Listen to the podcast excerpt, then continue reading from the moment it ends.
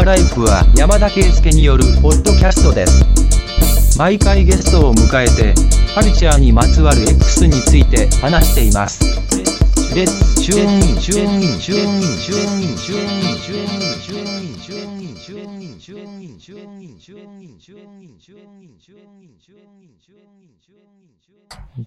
じゃあやりますか。はい。10、これ前、10位から6位までやって、うん。あと1から5まで交互みたいな感じだったんで、まあ、それでうん。行こうと思います。あの、ちょうど今日聞いてん。あ、もう一回。めっちゃ予習してる。どんな、どんな体で喋ってたかなと思って。ああ、なるほど。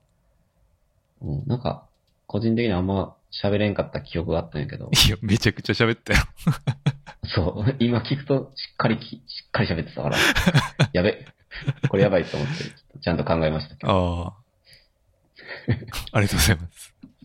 いやいやいや、もう、今年はね、多分、あなたもやろうけど、うんまあ、豊作やね、正直。めちゃくちゃ悩んだな。いや、めちゃくちゃな、いい、贅沢な悩みやったよな。うん。なんか、選ぶんが、うん。まあ大体毎年、その、あ、多分選ぶやろうなって思ってるのは入れないっていうのもやってるんですけど、はいはい。まあちょっと軽く話したやつとかは。うん。で、何？だけど、それで落としたとしても、残ってるもので選ぶんが結構大変やったなって感じはあわかるわかる。した。その、本当に10位とか言ってるけど、なんか、まあ M1 みたいな感じ。選び抜かれた中での10位だぞ。5000組の中、そうそうそうそう。自信持っていいんだぞってそうね。言言ってやりたい。確かに捨てではないっていう感じやな。確かに。それは間違いないですね。うん、間違いない。はい。そう、はいそういう感じで、今日ははい本の話をしたいと思いますが、はい。いきなりもう行きます。あ、別に全然。どうします？何でもいい。なんか、うん。まあ、なん、まあ、格闘技は、まあ、どうなるかなっていうとこぐらいですかね。もう本当年末といえば、そう。と僕いやね。タクボといえば、めちゃくちゃ楽しみやけどね。ほんまに。今回はね、なんかう、ん。ちょっと、いらん追加カードとか組まれてましたけど、ゴミ対講師とか。そうね。あと、あれ、柴田やったっけ？ああ、YouTuber の。まあ、それは別にもうお笑い担当やから別にいいんですけど、うん。あの、なんか、リアル路線でそ、嫌やったんが、その、講師とゴミとかでしたけ？ど、ゴミが一番きついな。うん、なんか、い半、半分っていうか、まあガチやからさ、余計しんどいやん。うんうんまあそれは置いとうん。いたとしても、まあとりあえずあれっすね。うん。何やったっけ？決勝というか、あの、うん。海、朝倉海対堀、堀口。堀口か。いや、これはマジで、煽り見た？煽りというか見よ、 Confessions か。見ましたよ。あれ最高の出来やった。シャープ60。気合の入り方ちゃうな。いや、もうあれ上がるやろ。うん。あれみんな見るべきよ。うん。試合前に。そうだね。あ、もう一個うん出てて、うん、あ、出てうんたね。あれのあれは、あの、朝倉未来対ドミネーターなんとかの、うん。引引率対引率のっていう、あ、うまかったね。キャッチコピーがちょっと笑ってしまいましあ、シーン組やね。あれた。新組大学院と少年あ、院そうそうそを、う。いずれも院と呼び、あれすごい上手やったね。あ、あれ、インフンでることになるんですか？いいんじゃないか。ただの同音異義語か、あれ。うん。違うと思いますけど。うん。まあでも、あとなんか正、直、他の試合は見劣りするけどね。あとなんか平本蓮っていうのもめっちゃ押そうとしてる感じですね、今。うん。元 K1 うの。ん。で、K1 の試合何試合か見たんですけど、めっうん。ちゃ強いな。強い。しかもまあ、自分の見せ方を朝倉同様分かってるる感じの格闘家。うんうんスターになりそうですね。そうやな。まあ、あの試合もテレビでは放送されへんかもしれんけど。ああ、タトゥー入りまくりから。うん、タトゥー。まあ、裏メインやから、完全に。すごいよ。一試合もしてないのに、ここまで書き乱してくるの。まだ MMA やってないね、あいつ。とんでもない。何をみんな驚いてるのって感じ。いやー、どうなるなっていう。うん。でもなんか、そのストライカー活躍しがちな昨今なんで、うんまあ、うん活躍しそう、勝つかなとは思ってるんですけどね、さすがに。これで勝てんかったらやばいでしょ。来陣。うんしかも、相手も、あの、全くそのなんかつけて、絶対勝つぞみたいな渋いやつじゃなくて、もう絶対バチバチで殴り合うぞみたいな、あ、そうそうそうそうそうのやつやから、うんまあ間違いなく決まると思うけどね、うん勝敗は。楽しみやな、あれは。っていうとこですかね。うん。今日はその回ですかね。今日は、一試合一試合。違いますね 今日はあの、本の話ですので、まあ、毎年年末やってる、あの、はいはいはい。お互い10冊うん。ピックアップしたやつについてひたすら話すだけっていう、めちゃくちゃストイック、ねストイック企画です。誰か聞いてね、まあ、うん読んだ本とかあれば、共感できたら嬉しいなって感じだね。そうですね。まあ、もしくは別に読んでなくても、まあ、それを、これをきっかけに、ね、読んでもらってっ。ていうのは、まあ、いい気がしますけど。まあ、一応、ルールとし、ルールっていうか、その、今年出た本には限ってなくて、多分、今年読んだっていうところに縛りは用意してるんで、うん。そこだけですね。そうやね。最初のディスクレーマーというか、しときます、しときますけど。うん。今年のちゃうやん。そうそう、そういう。ね。そういう、やからみたいな。おるか。誰やねん。あと、あ、そうですね。あと、今年特別ルールがもう一個あって、あの、はいはい。えーエピソード46で話した、イーユンリーのうん。理由のない場所っていう本があるんですけど、もうこれはもう、殿堂入りってことで、除外してます。いや、これあの、数日前に言ってくれたやん。はい。で、俺すでにまあ、ランキングなんとなく決めてて、うん。で、1位して、1位にしてたんよ、ぶっちゃけ。うんうんうんただまあ、それはね、除外ってことで、うん。はい。あの、2位以下繰り上げになって、なんか県外から10位をえ選ぶということを今日やっててんけど、それがね、めっちゃ大変やった。逆に10位選ぶむずいみたい10位がそう、なんか 5, 5個ぐらいあって、10位な。が。うんうんうん。それに結構時間がかかって感じだね。そうやな。確かに。うん。まあでも、ちゃんと選びましたんで。そうね。という感じで、はい。まあ、あの、いつもめちゃくちゃ時間かかるんで、ちょっとちょうん。やっていとりあえずもううんスタートする感じでいいでお願いします。はい。はい。で、えーっと、とりあえず6位までは一気に言って、うんうんまあ、ひざっくり語る感じかな。そうやね。はい。はい。じゃあ、どうしようかな。どっちから俺から行こうか、じゃあ。え、いや、え、あと緊張するな。大丈 どっちでも一緒やろ。そんな違う。夫。いやいや、じゃあ、すいませんが、よろしくお願いします。あ、いいっすか。はい。ちょっと待って。作者の名前が。メモんの忘れてたな。ああ、いいよ、別に。はい。あ、じゃあまあいいや。とりあえずか。じゃあ行きますね。6位まで。はいはいうん。10位、イルカも泳ぐワイ、カノアイコ。うん。9位、砂の女、安倍の工房。安倍工房か。おお。8位、はいはいある人生。えーっと、これが名前何やったかな。この人は。ある人生ってあるが漢字ですかうん何やっけな。普通のひらがなえ？ロベルト・ゼータラー。7位、燃え上がる緑の木。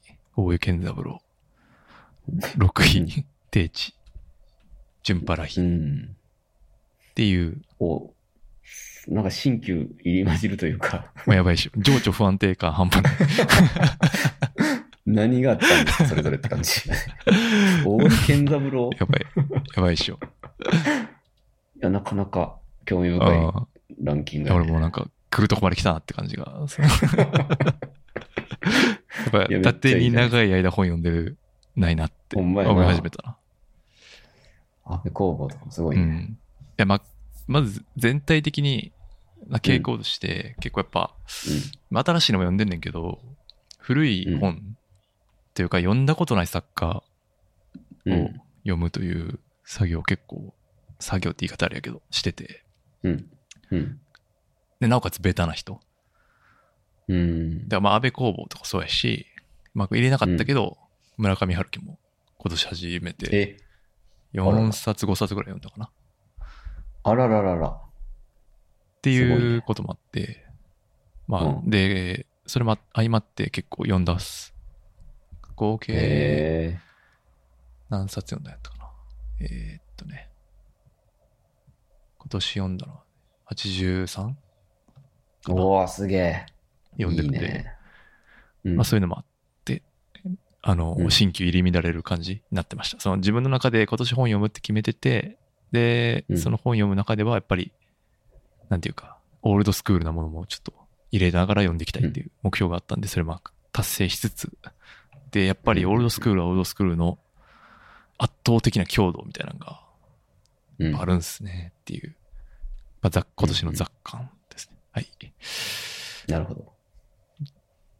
で、10位が、あ、もういきますね。はい。これは、あの、A マッソうん。っていう芸人、コンビのうんカノっていうツッコミかな、うん。の人が出したエッセイなんですけど、まあ、いわゆる芸人エッセイっていうジャンルが、まあ、あるじゃないですか。まあ、いろんな芸人が多分エッセイ出してて、うん。それこそ、ハライチの祝いのエッセイ、まあ、今年読んだし、うん結構いろいろ読んでるんですけど、うん。その中でも、ちょっと芸人エッセイっていうその、芸人っていう部分なくても、普通にシンプルにエッセうんイとしての精度がめっちゃ高いうんエッセイやったんで、これ入れました。俺が今まで読んできた芸人が書いた中では一番クオリティは高いと思う。うん。すごいね。うんというのも、なんていうかな。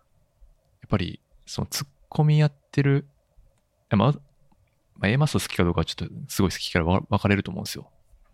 うんまあ、じゃ、ややシュールっていうか、うん。まあ、センスボケみたいなのがめっちゃ多いし、うん。まあ、要するにそういうコントとか漫才してるんで、めちゃくちゃ言葉に対して敏感なんですよ。その。ワンフレーズとか、そういうものに対して。まあ、うんそこをもうめちゃくちゃ丁寧に解きほぐ、解きほぐしていって、で、それをちゃんと説明できる、なんていうか、文章力もめちゃ持ってて、うん。これはもうエッセイストとしても、なんていうか、必要な要素をすべて兼ね備えているうん。芸人あら新たに現るみたいな感じでしたね。うん。で、あと、帯が、うん。大体お、なんていうかな、コメントしてる帯の人が、その岸本幸子と浅井亮なんですよ。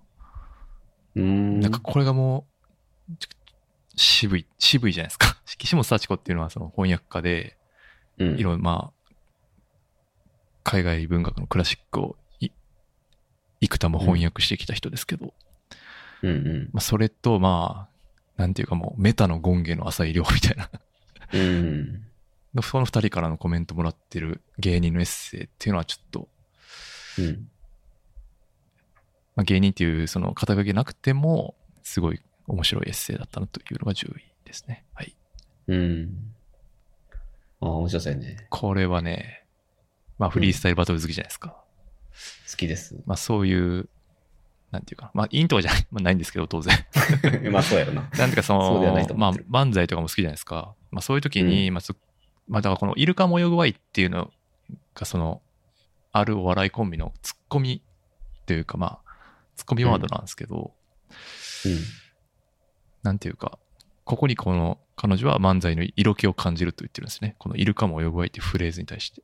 まあそれはなんでそう色気を感じるかは実際読んでほ、読んで確かめてほしいんですけど、あ、うんその感覚、なんかその、今の笑いの中ではないなっていうか、うん。めちゃくちゃうん、その、余白のないボケ詰め込みまくりで、ん何ボケできるかみたいな、うん、まあ M1 とかもそうですけど、うん。そういう余白ギチギチがあんまり作らないような漫才中でうん、こういう、なんていうかな、すごい繊細な感覚、漫才における繊細な感覚みたいなのが知れて、すごいうん勉強にななったと。いう注意ですね。はい。そうや、なんかこれ、言葉のエッセイっぽいね。なんか、大体自伝的エッセイみたいなのが芸人って多いけど、そうそうそう。そうではない、面白トークとかではないってこと。うん。まあ、それもあんねんけど、まあ、それもやっぱ角度がやっぱり全然違うっていうか、うんその角度みたいなのが結構え多いっていう注意ですね。ー、なるほど。はい。で、9位、安倍公房の砂の女。もうすごいね。これめっちゃやばいですね。こ国語の教科書やな。そうそうそう。壁じゃないですか、ベタ。うん。で、うん安倍公房って今、新潮文庫で、まあ、いろいろその再発されてるんですけど、うんまあ、再販って大体なんかめっちゃダサいジャケジャケットじゃないですか。再販、そうやねなん。まあ、じゃ、てかなんか、うなんかなんか、なんか変なキャンペーンとか、コラボしてたりとかするよね。映画うん。やったら、そのその映画やってたタレント表紙にしたりとか、あの、あとはあれやね。俺が覚えてるのは、太宰治と、えっと、光の碁の作者のコラボみたいなやあ、つは。そうそう、アニメ化したジうんもう秒で表紙捨てた。よくあるね。とは別で、めっちゃなんかソリッドな、めっちゃイケてる表紙で、うん背表紙全部銀みたいな。へえ、知らんものとしてなんか結構かっちょいいですよ。うん。で、古本屋で、結構今、安倍公房俺が買い集めてて、そういうの、見見たら買うみたいな、で、積んどくしてるんですけど、で、それで順うん。番に読んでった中で、今年3、4冊読んだ中で一番、ぶっちぎりで面白かったが、この。砂の女でしたね。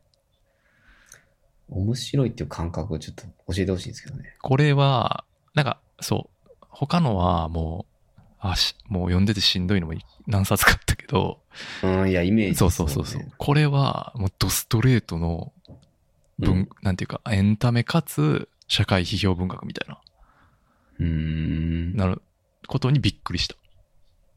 うーん。こんなんあるんや、みたいな。うんめっちゃ嫌なこと言うねん、ほんでこいつ。まあ単純な話としては、その、うん先生が主人公で、その先生は昆虫採集が趣味なんですよ。うん。で、珍しい虫を見つけて、自分の名前のきつけれるやん、あれ。確か。新しい蜜。ああ、そうそううん。それで砂漠、砂丘みたいなとこ行ったら、その砂漠にこう取り込まれて 帰れなくなるみたいな。はい。うんで、なんとか帰ろうとするけど、てんてんてんみたいな感じなんですよね。癖あるな、なかなか。そう。で、なんか、その、なんていうかな、あアリ地獄っていうメタファうん。ーはよくあるじゃないですか。じゃなくて、うんうんし 純粋に砂のアリ地獄の話みたいな延々書いてるとか。あメタファー でなくて、でなくてみたいなそのものそうの話。その砂場で逃げれないみたいな。とか、あの話のオチの角度とかも、ちょっと異常で、うーん。なんていうかな、すごい、冷めてんすよね、やっぱ。うん。だからこの冷め方が、うん。なんか今の冷めてか冷めっていうか、今のツッコミカルチャーとはすごいマッチするんじゃないかなっていううん。うん。うん。気がしたなっていう。で、なんかその、とっつき抜きイメージあるけど、うん。十分面白い。エンタメとしても楽しいうん。だから、エンタメなそう、エンタメなんですよ。ほうその、閉じ込められたから、そうみたいなことや。君の好きな。ああ、はいはい。僕の好きなね、そうそうそう、セブンそうね。7まで出てるの知らんけど、ああ、そうですか。そう、だから、そうみたいな感じ。うんニュアンスで言うとね。その脱出、脱出エンタメゲームみたいな。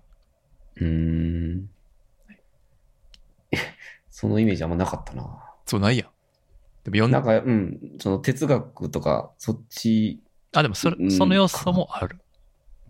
エンタメっていうのはちょっと意外ですね。うん。うん。けど、まあ、えっ、と、かなりエンタメ要素強め、中でも。へえ。はは。で、次が、ある人生。これがね、これ新潮クレストブックスの安定のあら。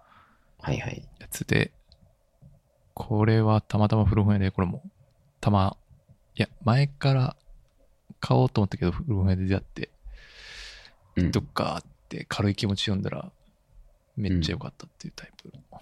全然知らない作家でしたね、もともと。うん。ロベルト、ローベルト・ゼータラ何人そもそもこれ？ー、オーストリアか。あ、ちょっと待ってよオーストリア。いや、違うかも。えっ、とね、舞台はオーストリアなんですよね。うんうん。けど、この人がどうなのか、ちょっと。待ってください。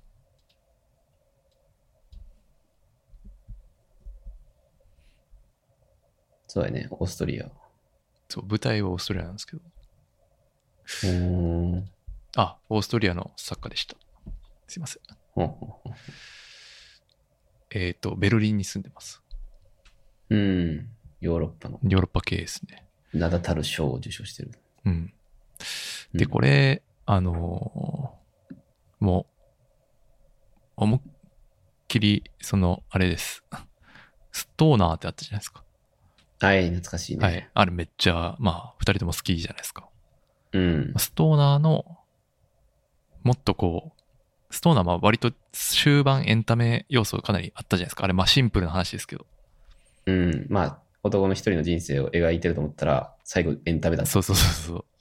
うん、で、これは、もう逆にソリッドに、一人の男の人生をただただ描いてるだけっていう。このね、うん粛々感がすごいんですよね、やっぱね。粛感ってなかなかこう、ともすればつまらんけどね。って思うねんけど、やっぱり自分がオーストラリアの山岳に住んでて、その、うん自分が全く知らん世界の、その21世紀以前、そのインターネット以前の、ほんまになんかもう、何 ?1900 年代とかそんぐらいの話うんなんですよ。うん。うん。だからもう、あ、そうなんや。時代がっちょっと古いそう、めっちゃ昔の話なんで、ひたすらなんかその山の話してんですよ。なんかやおもろいそう、大丈夫山な、山、綺麗やな、みたいな。そううん。で、俺がもう、めっちゃ好きな文章、ちょっと引用したところあ、めっちゃ好きなところあるんですよ。うん。ちょっと読むんですけど、今から。うん。雪解けが始まる頃、小屋の前の朝露に濡れた野原を歩き、あちこちに点在する平らな岩の上に寝転んで、背中に石の冷たさを、顔にはその年最初の温かな陽光を感じるとき、エッカーは人文自分の人生は大体において決して悪くなかったと感じるのであった。ああ、はいはいはいはい。まあなんかその樽を知るっていう言葉あんま俺は好きじゃないんですけど、まあなんか、いわゆるその、人生でその派手なことなくても、うん。まあ一瞬一瞬結構かけがえじゃ、かけがえがないのではという提案が結構うん瞬間瞬間でかなり美しい文章で書いてあるんで、うんうんで、しかも、その、なんていうかその、まあ盛り上がりかけると言われればまあそれまでなんですけど、うん。まあ僕は日記好きなんで、まあそれに近いというか、うん。やっぱりそのどこまでも個人の物語とか、一人の話うん。が実は一番面白いのではという。まあ、それのフィクションバージョンみたいな感じかな。うん。いや、それはすごく共感ですね。そうです。あ、ありがとうございます。いや、ただ結構、身長クレストそういそうは言っても長いから、結構眠くなるパターンかなとちょっと思ったよこれ、薄いんですよ。あ、そうかなんりなや身長の中では薄いし、安い。う1400、ん、確かに。1500円ぐらいじゃないかな、確か。まあ2000は言ってないね。いってないんですよ。薄くて珍しい。うん結構作読みできる感じの。あ、ほんま。うんなんこでれはいいね身長デビューしたい人とか、まあ、まずストーナー読んだ人は間違いなくぶち刺さるはず。ストーナー面白いと思ったら大丈ストーナー呼んでくださいね、皆夫。さん。そうですね。ストーナーはもう、殿堂入りですかね。そうやね。ストーナー呼んでから、今一度帰ってきてください。めっちゃ突き放すよ。ストーナー呼んでから舞台に上がれって。いや、嘘です。まあまあまあ、いや、まああれはね、まあ超クラシックですもんで。超クラシック。うん。はい。で、はい7位が、燃え上がる緑の木。大江健三郎ですね。これいやいや、、もう知らん。読もうと思ったことないな。これめちゃくちゃやばいですね。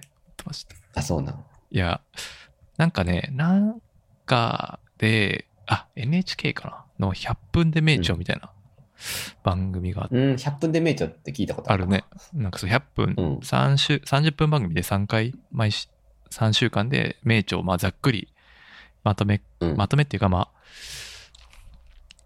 まとめって言い方よくないな。えっ、と、もうちょっとこう、解説するみたいな、まあ番組があって、うん。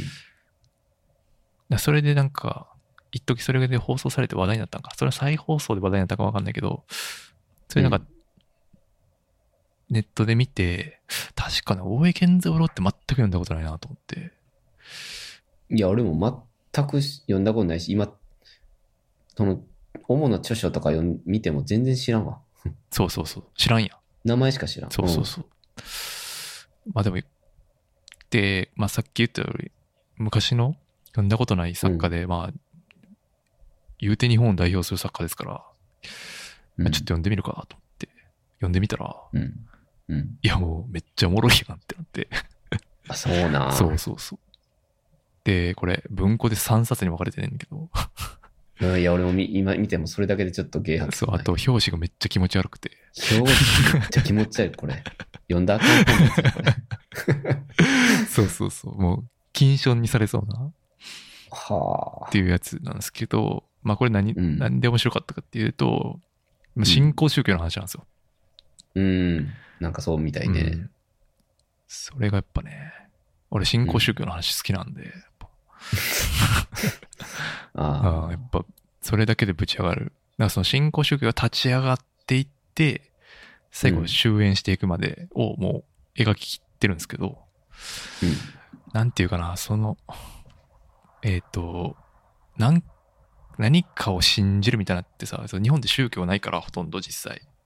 うん。うん。あんま信じるっていう概念を俺はうまく掴みきれてないんですよ。自分の中で。はいはい。はいはい。例えばキリス、映画とかでキリスト教を題材にしたりとか本とかでもそうですけど、うん。そういう中で、こう日本において信じる、何かを信じるっていうのはどういうことがあったら信じるのかみたいなことをこう、めっちゃ丁寧に書いてる感じなんですね。うんその、仏教的概念でもあるし、まあ、はこれは信仰宗教なんで、ほとんどキリスト教と仏教のなんかこう、愛の子みたいな宗教なんですけど、うん。まうん。あそれをこう描きながら、その日本全体、日本における信じるって何なのかみたいな。まあ、天皇もいたりとか、うん。まあ、その天皇制とは、みたいな、ざ、なんていうか、こう遠回しに触れたりとか、うん。で、これ98年とかなんですけど、もう原発ゴリゴリに全否定するとか、うん。で、抗議活動してる場面とかも小説の中で出てきたりとか、うん。まあ、そういう、なんていうかな。まあ、いろいろ先行きまくってるし、うん。あとなんか独特のなんか変なねっとりした文体で、それもなんか、最初めっちゃ読むのしんどいんやけど、うん。なんかクリまあ3冊にもなると、もう慣れてきて体が、むしろそっちを欲してるみたいな、な。そのねっとり感もああったりとかね、その、な、あと何やったかな。引用し、アイルランドの詩人のイエーツっていうのを、その詩をめっちゃ引用してきてるんですけど、あ。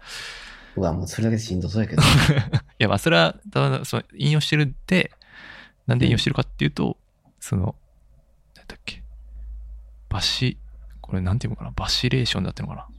英語のバシレーションって言葉があって、うん。そう、揺らぎみたいな意味なんですけど、うん。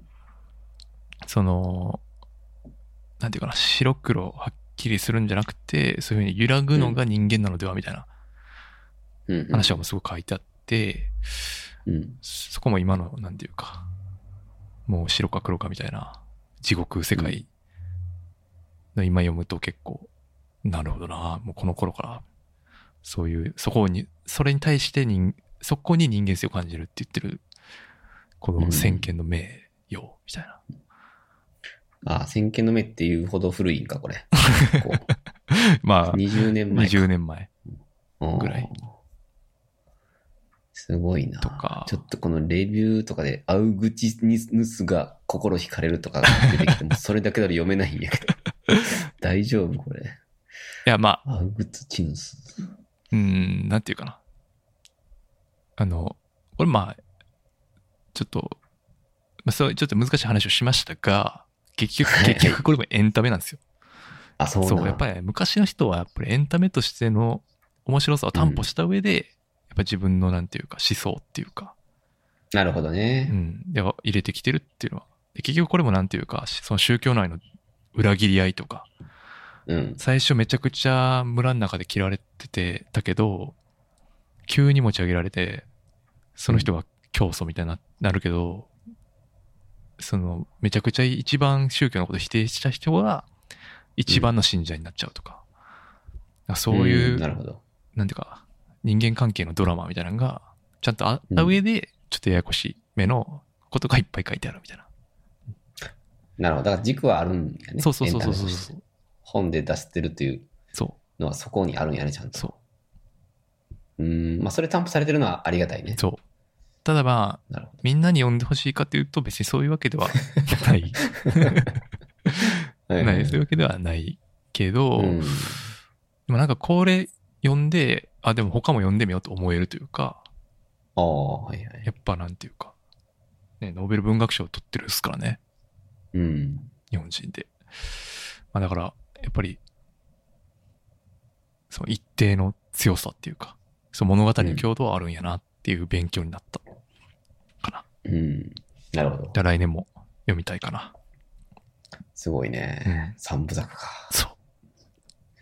もっと多分入門編なんかあるんやと思うけそうね。ここから入るのはちょっとど、違う気がするリ。スク高い気がするな。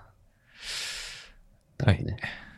はい。で、次が、定置ですね。ジュンパラヒ。おい、はいはい。これはもうね、去年、あの、うん。1の別の言葉でっていううん。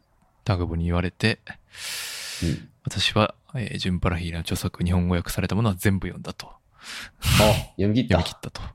えっ、と、別の言葉でも読んだし、おーあ、私のいるところ。もう読んだし、定置。ああ、いいですね。全部、停電のよりも読んだし、見知らぬ場所うんうんもその名にちなんで、全部読んだ上で、うん。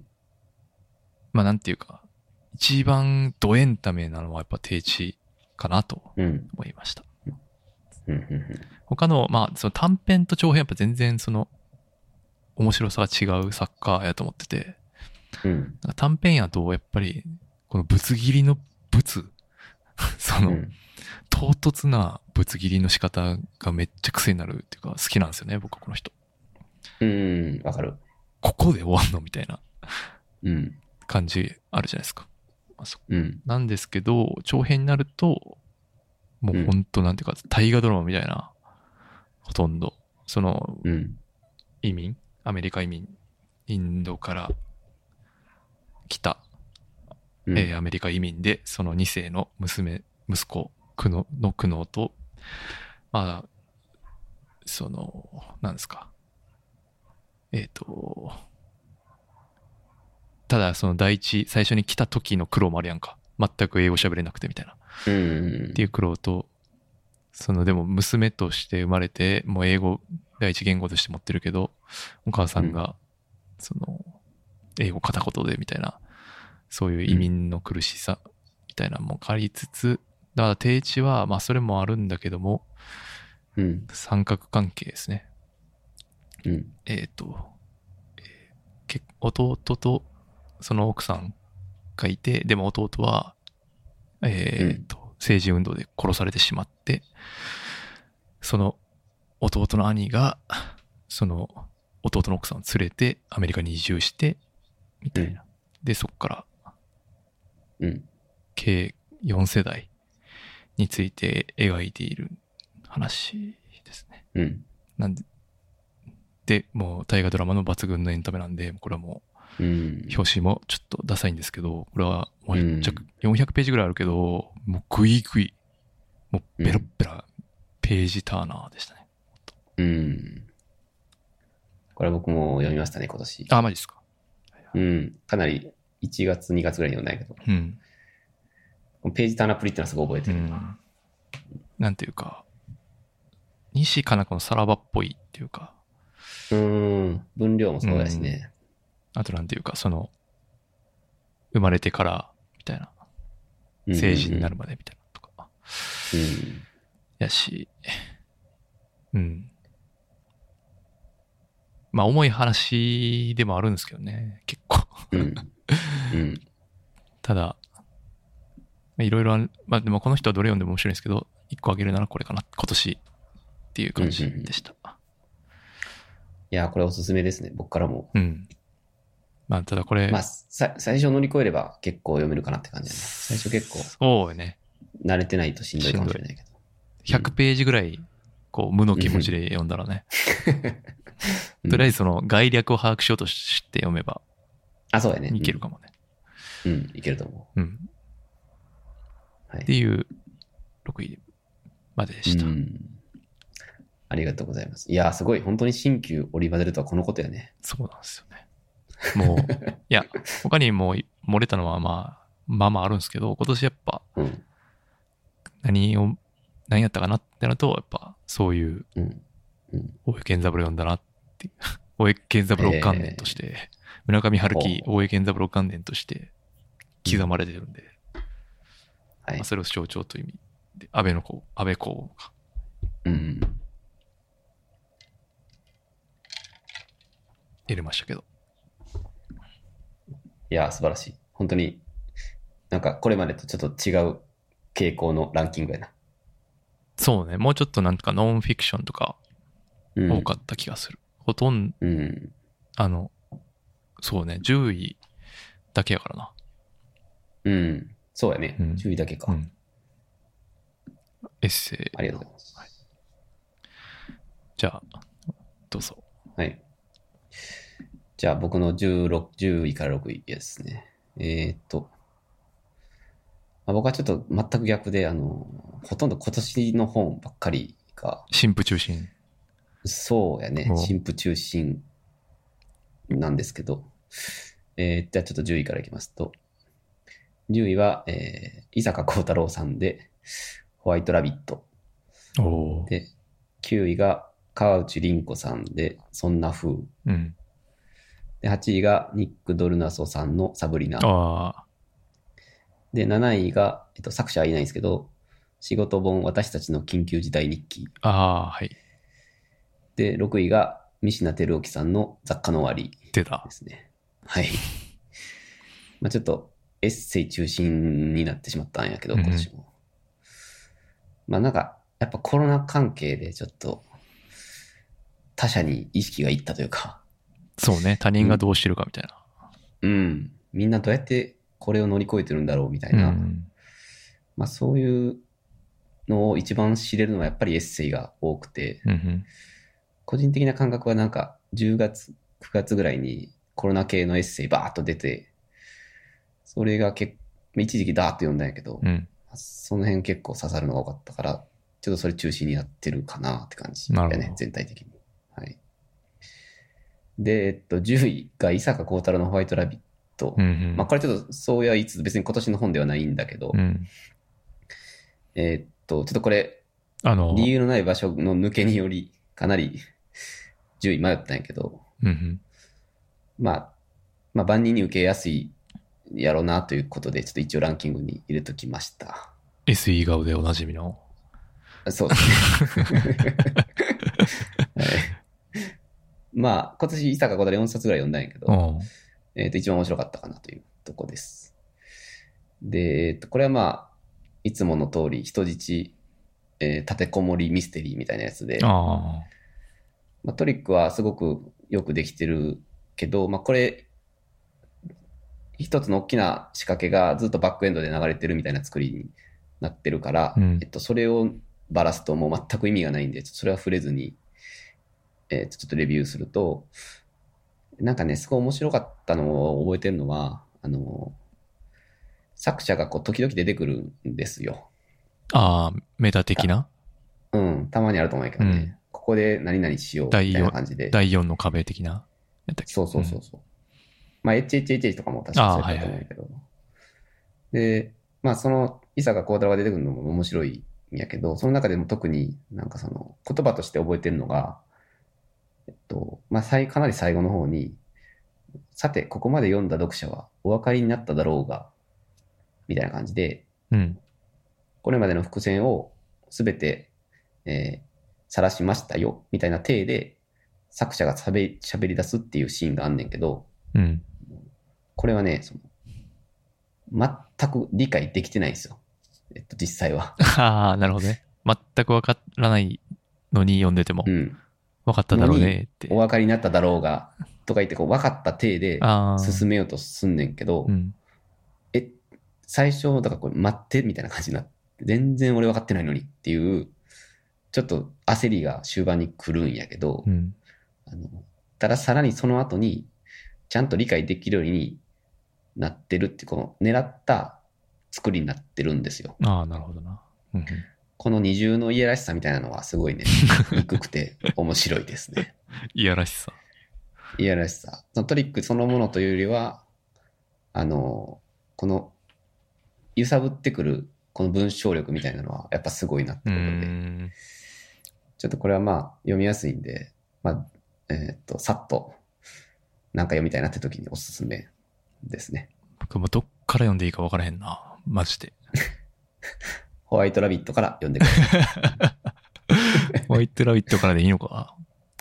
まあ、今年あの、伊坂小太郎を読んだのは逆ソクラテスっていう、うんうん。今年の緊急事態宣言ぐらいで出た本があんねんけど、平積みされてんね。うん、これがね、すごく面白くて、これ多分今でもずっとベストロングセラーになってるんかな。うん。あ、4月。ほんまや。うん。これはね、もちろんこれも迷ったんやけど、うん。えっと、まあ、これは別に伊坂幸太郎っぽくはない本だったから、うん。伊坂幸太郎という観点では、このホワイトラビットっていうのは、すごい初期の伊坂幸太郎好きな人は、めちゃくちゃ刺さるんじゃないかうなと。ん。うん。で、選びました。そうなんや。いやー、はい。なんか、うん。ああ、そっかそっかそっか。重力ピエロとかね。ラッシュライフ。あのね、ラッシュライフがすごく近いね、これ。ラッシュライフ俺めちゃくちゃ好き、一番ぐらい好きなんやけど、ああ、そうなんや。それの系譜というか、この本当に怒涛のように展開が変わっていくっていうのがラッシュライフっぽいっていうので、最近の作品の中ではかなり、なんか、昔からのファンがたまらないみたいな、体らしいね、これは。この東の敬語的バイブスとは違うの？俺、ここ区別ついてないんですけど。東野敬吾とは違う。それは明確にラインがありまあ、す。そうなんですね。すい。ません。うん ちょっともう一色単にしちゃって、ミステリー全体を。ああ、それは良くないですね。めっちゃ強いやん。いやいや、全然俺そうは言っても。最近の東野敬吾とか知らないから、全く論じれないけど。あ、過去の、まあ過去のことか、うん考えたら、まあ、全然違うということですね。そう、個人的に一言で言うと、うん。東野敬吾のフォロワーはいっぱいいるけど、うん伊坂幸太郎のフォロワーは全くいないああ、ゆ、あの、オリジナルってことか。そう。なんか真似されてもおかしくないんやけど、あ手法として。うん。うん。真似できないんやと思うね。ああ、その、練られた脚本みたいな。そう、そうとか、この、ちょっとひねくれとか。ちょっとおお茶目な感じとかは、あこれ真似できないんやろねっていうあ、。なるほど。そこが大きな違いかな。うんまあ、どっちにも、あの、リスペ、最大のリスペを送ってますけど、当然。リスペクトのことリスペって言えへんから。リスペ、リスペ。リスペよくわかったね、むしろ。リスペクトのことはリスペクトっていうか。す はい。あすいません。はい、はい。あ、いえいえ。じゃあちょっと読んでみるわ。ああ、まあ、あの、ほんとさっと読みたいときいや、なんかこの人が一緒に書いた安倍一茂って人いるじゃないですか。ああ、はいはい。うん。その人の小説今読んでるんですけど、安倍ちゃんやね。うんその一緒に強調あるじゃないですか。あるある。で、なんか今み、それもあるし、今見てたら、うん。なんか、あ、なんだっけ、山下監督？映画と一緒にやってるやつとかもあったりとか、そうなんていうか自分の好きなものと近い可能性が高そうなんで、うん。読んでみます。すいません。あ、マジで読んだことないんやっけ？マジでない。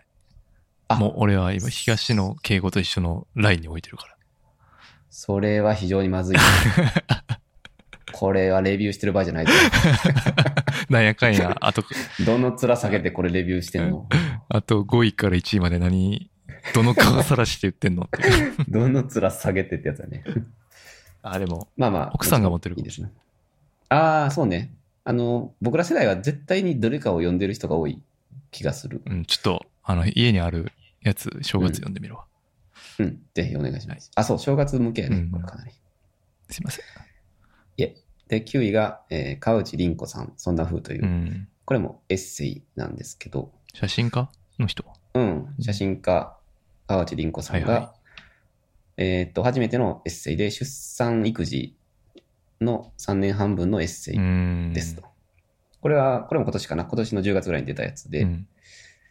まあ、これも、えっと、もともとはコロナ視点でちょっと読みたいなと思って買ったって感じうん。なんですけど、えっと、まあ、写真家でエッセイといえば、あー我らが上本一子さん確かに、確かに。だだ かぶりしてしまうんや。うんまあ、ちょっと世代が違うんやけど、うん。えっと、まあ、エッセイとはいえ、あ上本さんがその、負の、えっと、マイナスのパワー を持ってるとすれば、まあ、こっちは完全なるポジ側ああ。のエッセイになってて、うん。もう全編にわたってその、まあ、特に娘が生まれたところから娘を育てているっていう、その要は生きているということへのポジティブなパワーうみたいなもん。生命のが。もう、うんそう、ひしひしと、えっと、住み渡ってて、まあだから、上野いちこさんと真逆うん。っていう、なんだけど、まあ、その、やっぱりエッセイストの、この、なんだろうな、情景とかの切り取り方うん。エッセイスト、ごめんなさい、写真家としてのこう切り取り方はやっぱこう尋常じゃないうん。なってことで、まあ、文章力が伴ってるんで、まあ、すごく読みやすかったってところですね。なるほど。で、まあ、個人的に僕も二人目が生まれたりとかし,、したんで、この。娘の3歳の誕生日のシーンがあるんですけど、うん。まあ、これは、えーボロ泣きでしたね。あの、あ出産当日の細かなエピソードをこう振り返るみたいな構成になってるエピソードがあんねんけど、うん。まあ、それをちょっと引用しますと、あの、えーっと、どこやったかな？あ、これか。この3年の間、今まで知らなかった様々なことを見せてもらい、自分の人生に深い彩りを与えてくれたということに、私がどれほど感謝しているかということを娘は知らないという。一節があって、なるほど。で、まあ、これも、本当もうめちゃめちゃ共感して、うんまあ、なんかこう、子供がいて幸せとか、ちょっと言いにくいじゃないですか、今。そうなんすか。まあ子供がいなくても幸せだし、子供あーいても幸せな人もいるし、うんうんうんそれをあくまでも意見に出さなくていいんじゃないかみたいな。そうそうそうそう。ただまあこれエッセイやからあくまで主語が愛で、うん。私はというのがもちろんついてるんやけど、まあなんかこの幸せとかいう言葉は全然出てこないんやけど、このうん。人生の深い彩りっていうのがね、すごい、なんか言えてみようっていうか、うんうん。やっぱ今年緊急事態宣言とかで子供と長い時間過ごしてた時になんか思ってたところの言語化みたいなのがうんスパッとしてくれたんで、めちゃくちゃしっくりきて泣いたね、これは。うん。確かになとうんそういうのあるよな。なんかうんその、い一発でこう、自分の感情がうんトーンってくるってみたいな。そうやね。これは本当おえつレベルで泣いたんで。これはまあ広く、あの、なんか、大切な人みたいな、身近な大切な人みたいな捉え方をすると、本当にいい文章で。うんうん。しかもこれ、全く、あの、心しんどい時読めないとかっていう負のものではないので。おい、負の言い言い方良くないぞ、それ。いやいやいやいやいや。フックアップしてもらったん俺ら。いやいやいや。まあでも、この前編にわたって性っていうのも、うんなかなかないなと思うよね。うんうん逆にね。中途半端な、その安易な性じゃない、うん。安易なポジティブじゃない、本当全身全霊みたいなところは、すごく珍しいと思うから。しかも写真入りですね、これもまた。いい感じの。そうそうそうそう。だから若干ちょっと高いんやけど、うんうんただ写真込みで、子供の顔とかも出てるから、うん。そこもすごい親和性とか、あの浸透性みたいなのが高くて、うんうん。まあ一気に好きになれるから、ぜひおすすめですね。なるほど。はい。で、えー、8位、サブリナ。これはちょっとまあ前喋ってるからまあ、あんまりなんですけど、これは、えっと、正確には多分去年出た海外の漫画で、あのー漫画というか、えーなんていうかグラフィックノベル。グラフィックノベル、うん。うん、と呼ばれるジャンルらしいんやけど、うん。えっと、まあ、個人的にこれを入れたのは、その、やっぱ読書体験系というか、あの、こんなの読んだことないな、みたいな驚きがやっぱ未だに強くて、ちょっと入れとこうかなって感じやね。うん。で、これはまあストーリー云々というよりは、やっぱりその表現技法、うんうん。漫画として、あの、こんないろんな表現があるんだっていうのを、まあ、改めて知った。例えば、あの、すごくシリアスなシーンでも、めちゃくちゃ俯瞰的に、引きのアングルで、あの、登場人物を描いて、全く顔もわからんし、なんならセリフもなんか聞こえてないみたいな、うんうん。あのすごく今シリアスなシーンだけど、何し、何してるんだろう？どういう風な感情なんだろう？みたいなのが読み取れないっていうのは逆にすごいなと思って、まあ、言ってみれば余白をこう与えて、かこっちに考えさせる、こっちに不安感を煽るみたいな作りになってるのとか、あとそうや、思思い出したけど、なんか、SNS で自分の誹謗中傷が、を見るっていうシーンがあんねんけど、うん。その時はね、この、見開きにわたってひたすら文字みたいな、あはいはい。ひたすらツイートとか書き込みみたいなページがあって、それめちゃくちゃ気持ち悪いんやけど、それ漫画でやるかっていうね、漫画でその絵描けんのに文字だけで埋めるっていう、なんかその辺の発想とかうん。がすごい、あの今までに読んだことなかったから、まあちょっと入れとこうかなって感じでした。これはお勧めされて読みましたかちょっとこれはね、まあ安いんでね、これすぐ買えるそうだね。確か4000円やったな、確か。確か4000円。んどうかしてるよ。どうかしてる漫画なんやけど。あ、でも、まあ、俺はポイントで買いましたよ買ってほ。しい。ああ、うん本当ですか。うん。まあ、ポイントとかがある方はぜひ。実質無料で読みました。うん。まあ、あと図書館とかでもあーると思んでそうね。これはね、今うん、まさに読んでほしいですね。なんかそのポストトゥルースみたいな話なんで、本当に。はいはいはい。めっちゃ最後怖いし。そうそう。あ、全くこれは、さっきの川口、川口凛子と違って、めっちゃ負なんで、これ。あの、心しんどい時に読むと持っていかれる。危険です。まあね。まあなんていうか、客体化っていうか、その、今なんかそのネットとかで、地獄みたいな展開あるじゃないですか。まあそういうの見た時に、こうすごい、うってなるんですけど、サブリナ読んでると、それがこう相対化というか、ああ、まあうんサブリナやん、これ、みたいな。ああ、そうね。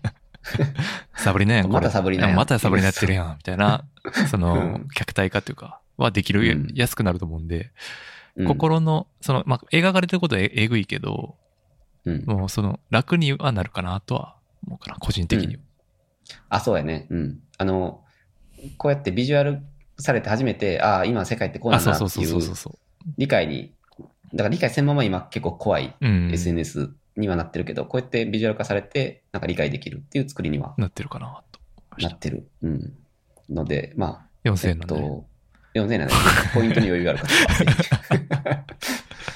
はい。はいで、えっと、7位が、これちょっと、あの、し作者不在というよりは作者めちゃくちゃいるんですけど、仕事本私たちの緊急事態日記という、ん。はいはい。まあ、これは完全にコロナの、えー、コロナ禍で出されたエッ、これもに、まあ、日記やけどエッセイですね。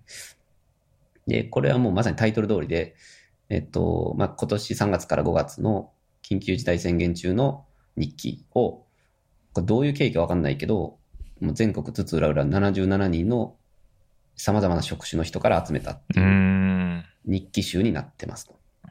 で、えっと、まあ、有名な人で言うと、町田光とか、えっと、尾崎世界観かな、うんうんあの、クリーパイプかなんか。ボーカル、有名人はもちろんいるんやけど、えっと、まあ、スーパーの店員とか、タクシーの運転手さんとか、まあどどういう経緯でわかんないけど、うんなんかいろんな職種、本当に素人から玄人までみたいな感じで集まってるというのがすごい斬新。うーん。で、なんかその、いろいろ出たじゃないですか、今年。えっそうっすね。と、まあ、それこそ個人的な3月とか、うん。コロナ禍日記とか、えっと、いっぱい出たと思うんやけど、なんかやっぱり、あの、もちろん面白かったんやけど、えっと、あくまでそれはなんか、著者、まあ、著者って主に文筆家の人が多いと思うんやけど、うん。物書きの人が、えーコロナの、えーコロナ禍におけるエッセイみたいなのはいっぱい出してんねんけど、あのうん。これは本当にね、素人とかとかが混ざってるから、あの、やっぱ記録本という意味では最も流度が高い。うん。かなと思ってなるほどね。そう。偏りが少ないというか、作家とか。そういう有名なカルチャーに携わってる人じゃない人たちの日常みたいなのが見れるみたいなことやな。そうやね。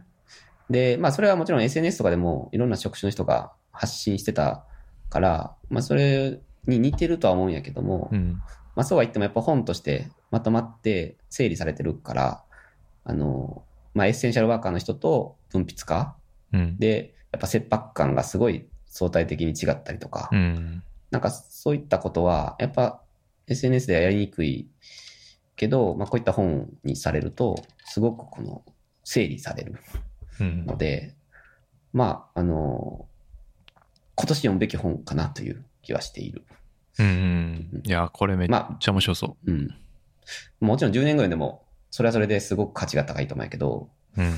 なんかね、やっぱ、誰かしらに絶対自分を当てはめれるんですよね。これうん77種類の職種があるから。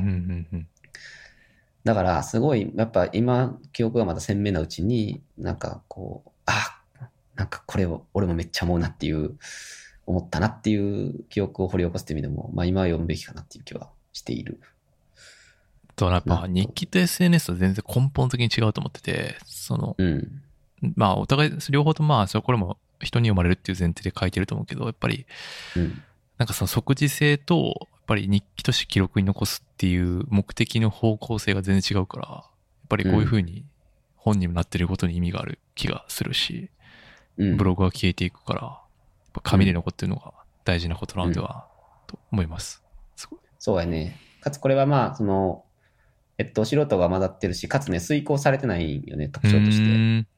ーんだから主語が2回あったりとか、へーえっと、まあ、ら、ら抜き言葉とか、へー結構乱れてて、まあ、それもね、結構生々しくって面白い。うーん。だから、え SNS と違うとはいえ、SNS 的な要素ももちろんあって、まあ、SNS というか、まあ、インターネットっていうか。インターネットやね、そうやね。うん。その流れていく、遂行されない文章っていう、んそこの要素ももちろんあって、へあのなかなか珍しいと思う。うん。ーこれはという、即買い即読みですね。あ、ぜひお願い。あの、今年中に、あと4日ぐらいで。はい、持ってこいっつっ感じて。はい。で、えー、なんだっけえー、何だっけ。あ、で、6位か。6位が、えーっと、雑貨の終わりという本ですね。はい。これは僕抜きました。あ、本当、はい。入れてくれると信じてたんで。あ、これは今年読んだ。読みました。はい。あありがとうございます。これは、まあ、えっ、と、西名照之さんという方は、東京の、えー西荻かなんかの雑貨屋の店長かな、うんうん。の、これもごめんなさい、エッセイなんですけど、はい。はい。えっ、と、これはまあちょっと過去、個人的には、えっ、とね、2018年に、あの、すべての雑貨という本うん。を読んで、確かランキングにも入れてたうんうんんですけど、えっと、まあ、この人のエッセイは、このすべての雑貨も今回の雑貨の終わりも、えー雑貨とは何かという10項みたいなのをひたすら書いてるだけで、で、なんか前の作品やと多分山田と盛り上がったのは、あの、雑貨かという言葉が、道具と雑貨の境目みたいなのをひたすらこねくり回してるめちゃくちゃやばいな。やつがあんねんけど、うん。これがめちゃくちゃ面白くて、俺しばらくこの、なんか雑貨である、雑貨でないの線引きみたいなのをひたすら考えてた時期が。わかる、でもそれめっちゃ。あの人は雑貨やなとか。う、ん、そうそうそう。う。ん、そういうなんかえー考える余白を与えてくれたっていう意味ですごい面白かったんやけど、えっと、この雑貨の終わりはなんか前にも増して、めちゃくちゃ攻撃的で、そうやんな。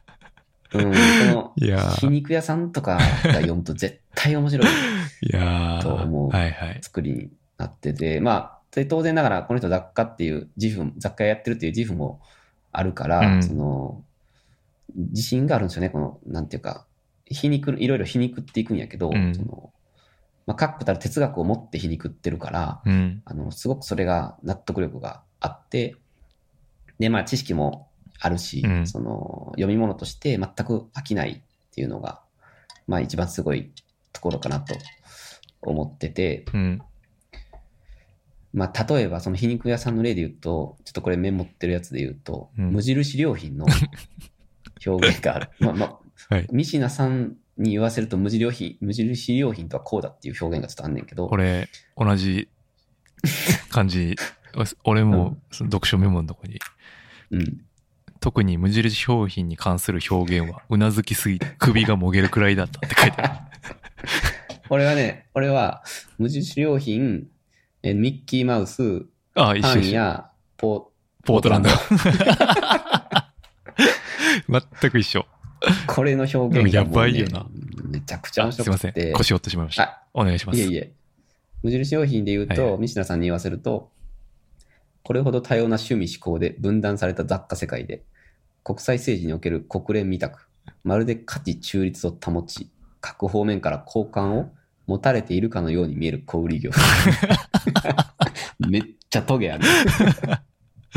いやトゲ、トゲなんやけうどん、最高やな。最高やし、これ、いや、トゲあるなと思いつつ、価値中立を保つっていうのはめちゃくちゃしっくりきて、いうん。や、無印ってそうだよなってういう。ん。無印行くたんびにこれよぎるうん。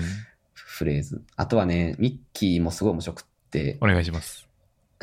これ義理のお母さんから、電報でミッキーのぬいぐるみが送られてきたよね。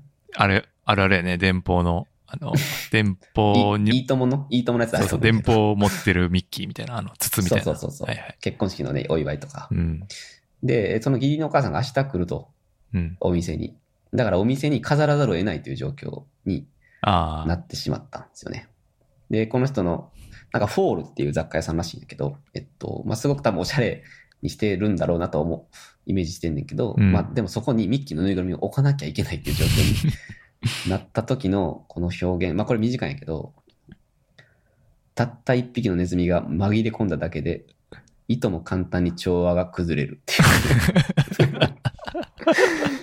この、これね、いいよね紛れ込んだ。もう最高やね。うん暗喩というか、うんミッキーをねね、ネズミっていう動物に例えて、いや、例えちゃうやろ。例えないか。ネズミやろ。うんあの、隣に陶芸の器があったらしいんやけど、うん器とミッキーの間に広がる違和感が人々の購買意欲を奪った。めちゃくちゃトゲやって。やばいよねこういう皮肉な文章が好きな人は絶対おすすめやね。あと、やっぱマーケティング論にほとんど近いんですよね。もうほとんど、なんかその売り出して裏側裏側みたいな話なんで、そのどういう背景があってみたいなとか、まあ無印意図してる、その意図的に中立を装ってるみたいなうんと。か、まあそういうブランディング、マーケティングに興味ある人はもうマストで読まないといけない。あ、そうや一ね。そっか。うん確かにパン屋さんとかのそこも確かにそうやったな。などうやったら売れるかみたいなのを結構言ってる。なんかほっこりを隅々まで張り巡ますとか、レトロな雰囲気を醸し出す。ともすれば結構ビジネス本にもそうそうそうそう。いや、なまあ、こん、あ、また、でもぜ前の本の方が、やっぱりこねくり回してる感はあったよね。その言葉一つ取り上げて。うんうんで、今回はやっぱりもっと具体例で、こう、うん。グリグリ。そうね。このグリグリが最高でしたね、やっぱりね。最高やね。めちゃくちゃ攻撃的なんやけど、うん。丁寧なんよね。攻撃が。だから読んじゃうっていうね。うんすごくあ、そうね。はい。これ6位にしましたはい。ね。はい。以上です。はい。ということで、はい。こっからは、一個ずつかな。はい。なんで、じゃあ、僕の5位からいきますね。はい。あ、5位はですね、はい。パチンコですね。ああ、なんか言ってたね。うんうん。これは、えっ、と、在日韓国人、うん、まあ、韓国から始まる在日コリアン一家の苦難の物語みたいな話はいはい。でして、まあ、日本が舞台になってるんだけど、作者は在米の韓国人の、その在米コリアンの人が作家で、その人が取材して、まあ、物語として書いたみたいな。はん、その、まあ、実話じゃないんですけど、まあ、こう、そういう、なんていうか、か何？その第一韓国人の境遇とかは、まあ、リアルに取材して、それを反映させてるみたいな話なんですけど、なんていうかな。これはもうね、これもう、定地と一緒で、もう移民物語のページターナーみたいな感じですね。うん。あと、あの、オバマのブックリストにも入ったんかな、これ。うん、なんか書いてあるの帯に。うんそうそうそう。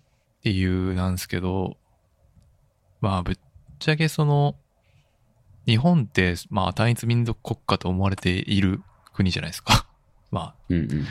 ただ、その、在日コリアンってやっぱほとんど、なんていうかな。うーんと、それこそ、何？ユダヤうんの人？みたいな感じで、そのじうん。国、自分の国がなくなってしまったみたいな感じなんですよね。そう、日本にいるんですけど、その、うん。何？国籍は韓国だから、あくまでなんかこう、うんうんなんていうかな、戸ざまみたいな感じ。それこそその、親が韓国人で、自分はまあ日本人。なんだけど、うん。日本にいるってほとんどもう日本人みたいな生活でに、名前ももう、何？日本の名前なんだけど、国籍は韓国みたいな、すごい複雑な存在なんですけど、まあ日本ではそんな、そこまで深い理解は得られてないじゃないですか。うん。ぶっちゃけうんで、そういうのを、この、めちゃくちゃドエンタメで知れる、領長っうんて感じですね。これは面白そうな。ん、日本が舞台でしかも、その、えーっと、何、パチン、めちゃくちゃ貧、戦後めちゃくちゃ貧乏な一家がパチンコでどんどん金持ちになっていくみたいな、まあ、話なんですね。で、世代としては4世代にわたって第二次大戦前からバブル期まで、まあ日本、うん後半日本、前半韓国みたいな感じなんですね。で、全、上下に分かれてて、1冊、えー2400円なんで、まあ合計5000円ぐらいかかるんですけど、読むのに。まあまあ、ポイントがあれば、そうそう、ポイントに余裕があればね。サブリナと合わせて1そうそう。あ。と、これ、アマゾンでたまにセールされてるっぽいんで、あ、そうそれなんや。狙い目です。僕はセールの時買ってはいはい。安かったんですけど、その、なんてやっぱアイデンティティを失ってしまう二二世三世物語なんで、もう、本当それがしかも日本であ、やっぱりあるん、あるってことを全然気づいてなかった。うん海外の文学ばっかり読んで、それこそもう順パラヒーロー、まあそれ延々やってるわけなんですけど、うん。それし、その海外にそういう、なんていうか、東大元暮らしじゃないけど、その海外のそういうとこばっか見てるのに、足元のこういうの見てないみたいな、ってよくあるじゃないですか。ううん。んある。だからそれをすごい痛感しさせられたし、うんこれパチンコって、それこそ、あの、錦鯉の漫才で、うんあの、M1 のありましたけど、はいはい。まあ、ここでもやっぱ人生のメタファーがすごいされてるんですね。なるほど。パチンコがメタファーになってるの。そう、人生のメタファーっていうか、ハンドルを調節できても自分ではコントロールできない不確定な要素があり、そのことも心得ておかなくてはならない。何もかもあらかじめ定められているように見えて、その実運任せの要素や期待が入り込む余地が残されたこのゲームに、客が夢中になる理由は、モーザスにも理解できたっうん、なるほど。ていう、とか、うん。まあなんかその辺の、その例え、パンチラインがもうえぐい量入ってて、後半特に、下巻。うん。そういうパチンコと人生みたいな。俺そんなパチンコしないけど、というか、まあ、パチンコのその詳しい話というか、そのパチンコとシステムと人生を照らし合わせてもう、あと後半めっちゃ辛いことが連発で起こっていくんで、もう読みまくり、みたいな感じでした。。で、Apple TV でドラマ化されるらしくて、あ、うん早速。これがあってもどんだけ日本人キャストがここでフィーチャーされるのかっていう感じがしていて、また、あ、そっか。日本にキャストなんか。そりゃそうか。いや、わかんないですよ。第日韓国人なんで、まあ、うん日本語、うんだからその辺がすごい難しいんですけど、でもここでまた、うん、まあ普通に考えたら、俺が作り手やったらやっぱり韓国の一流の役者を呼んでくるし、やっぱここでやっぱ日本が無視されるんやろうなっていう、悲しい気持ちになるというか、あ、でも、 BoA とかじゃない？日本語喋るね。絶対ちゃうやん。 BoA が主人公。なんで BoA やねん。もっとええのおるやろ。タイトなジーンズ系、タイトなジーンズ系女子なんか睡眠薬持ち込んで怒られてたよ。今、時の人や今時の人。ああ、なるほどねあ。となんていうかな、その、例えば正論でやったらあかんとか、そういうの言われるよりかは、うん。とか、なんていうかな。しやっぱ小説であることの意味というか、うん。なんか小説内で、まあ、愛には解決しない、させずに自分で考えることを促す。だからそれってん、なんていうか、例えばニュースとか、うんうん。なんかそういうネットのサイトとか見てもわかんないというか、あくまでこう物語に入り込んで、自分がある程度当事者意識を持った時に、初めてそこで、なんていうか考えられるようになるっていう、他人の気持ちを考えるようになるのかなっていうこともめっちゃ考えさせられましたね、これは。うん。それは俺はすごいいつも本に思うところやな。うん。なのでまあ、全部言ってくれない本の方が絶対いいよね。そうそうそうそう。で、これはまあめちゃくちゃ、それをなんていうか、あ海の外から、しなんていうか、足元にそういうこと起こってますけ、起こってましたよみたいなことを言われるっていうのが、言われるっていう言い方もあるけど、うん描かれる？これは国内の作家が書くことで書いてないっていう、その切なさもまたあるし。まあそうやね。なるほどうん。日本にこういう小説はないもんね。そうそうそうそうそう。それは初めて外から言われないと気づけないっていうか。なるほど。これ面白いね。ちょっと読みますね。という話でした？まあこれはでも、その、俺はその、えっ、と、もう一つ、その、一緒にやった、その、モーメントっていうラッパーがいて、うん。まあ、そこもやっぱでかいっていうか、まあ彼がいろいろメッセージ発信してて、うん。そういうの見たりしてて、あまあなあみたいな、思ってたところを、なんとなくぼやかしたところをずっとオンズバでこう、うん。明るくなったみたいな、東大の元が、うんみたいな感じでした。はい。東大元暮らし感っていうのはめちゃくちゃあるな、うん確かに。そのパチンコもさ、その言うたら何、うん。僕らはあんまり知らない職種とか、まあ、そのなんとなく知ってるやんか、そのあんまりその、オーバーグラウンドでこうん。う、だけど、日本の産業の中ではかなりででかい金を稼いでる。うん。なんだっけ、飲食業ぐらいのボリュームがある職種うん。じゃないですか。うんうん。だけどみんなそんなに話題にしないし、日常で。うん。とか、そういうこととかもすごい考えさせられたりしましたね。パチンコはね、嫌いなんですよ、僕、すごく。あ、嫌い。パチンコ屋さん多いんやけど、周り。まあ、でも、どこの駅にも絶対あるやん。あるね。しかも人入ってるからな。そうそうそう。おどんな小さい駅でもやっぱ一個あるから、都会やと大体ね。うん。だそう考えると、なんていうか、まあなんていうか、それで人生救われてる人もいるんかなとは思うけどっていううん。感じ。まあこの本は別にそのパチンコに対してそのどうこうっていうよりかはああ、うん。あんまないんですけどね。うん。まあでも、なんか嫌やなっていうムードの人もわかるかな。うんうんうん。いや、これちょっと高いですけどね。読んでみますね。うん、まあでも、あれで、あの、セールか図書館か。そうね。はい。ありがとうございます。ああ、図書館。なるほど。図書館で行きます。いいこと言ってくれたね。ただ結構、どうなる？話題になってんのかな？ちょっとわかんないけど。いや、なってるっぽいよ、これ。うん明らかに。そうですね。じゃあ、ぜひ。はい。じゃあ、えーっと、僕の5位は、僕もちょっと韓国つながりで、えー、パク・ミンギュさんのピンポンですね。ん。えーっと、これは、これは聞きたい、聞きたいです。あ、本当ですか、はいこれ韓国文学ですね。で、パク・ミンギュさん、個人的には初めてやったんやけど、まあ、有名なのは翻訳大賞のカステラかな。それを読みました。はい。うん。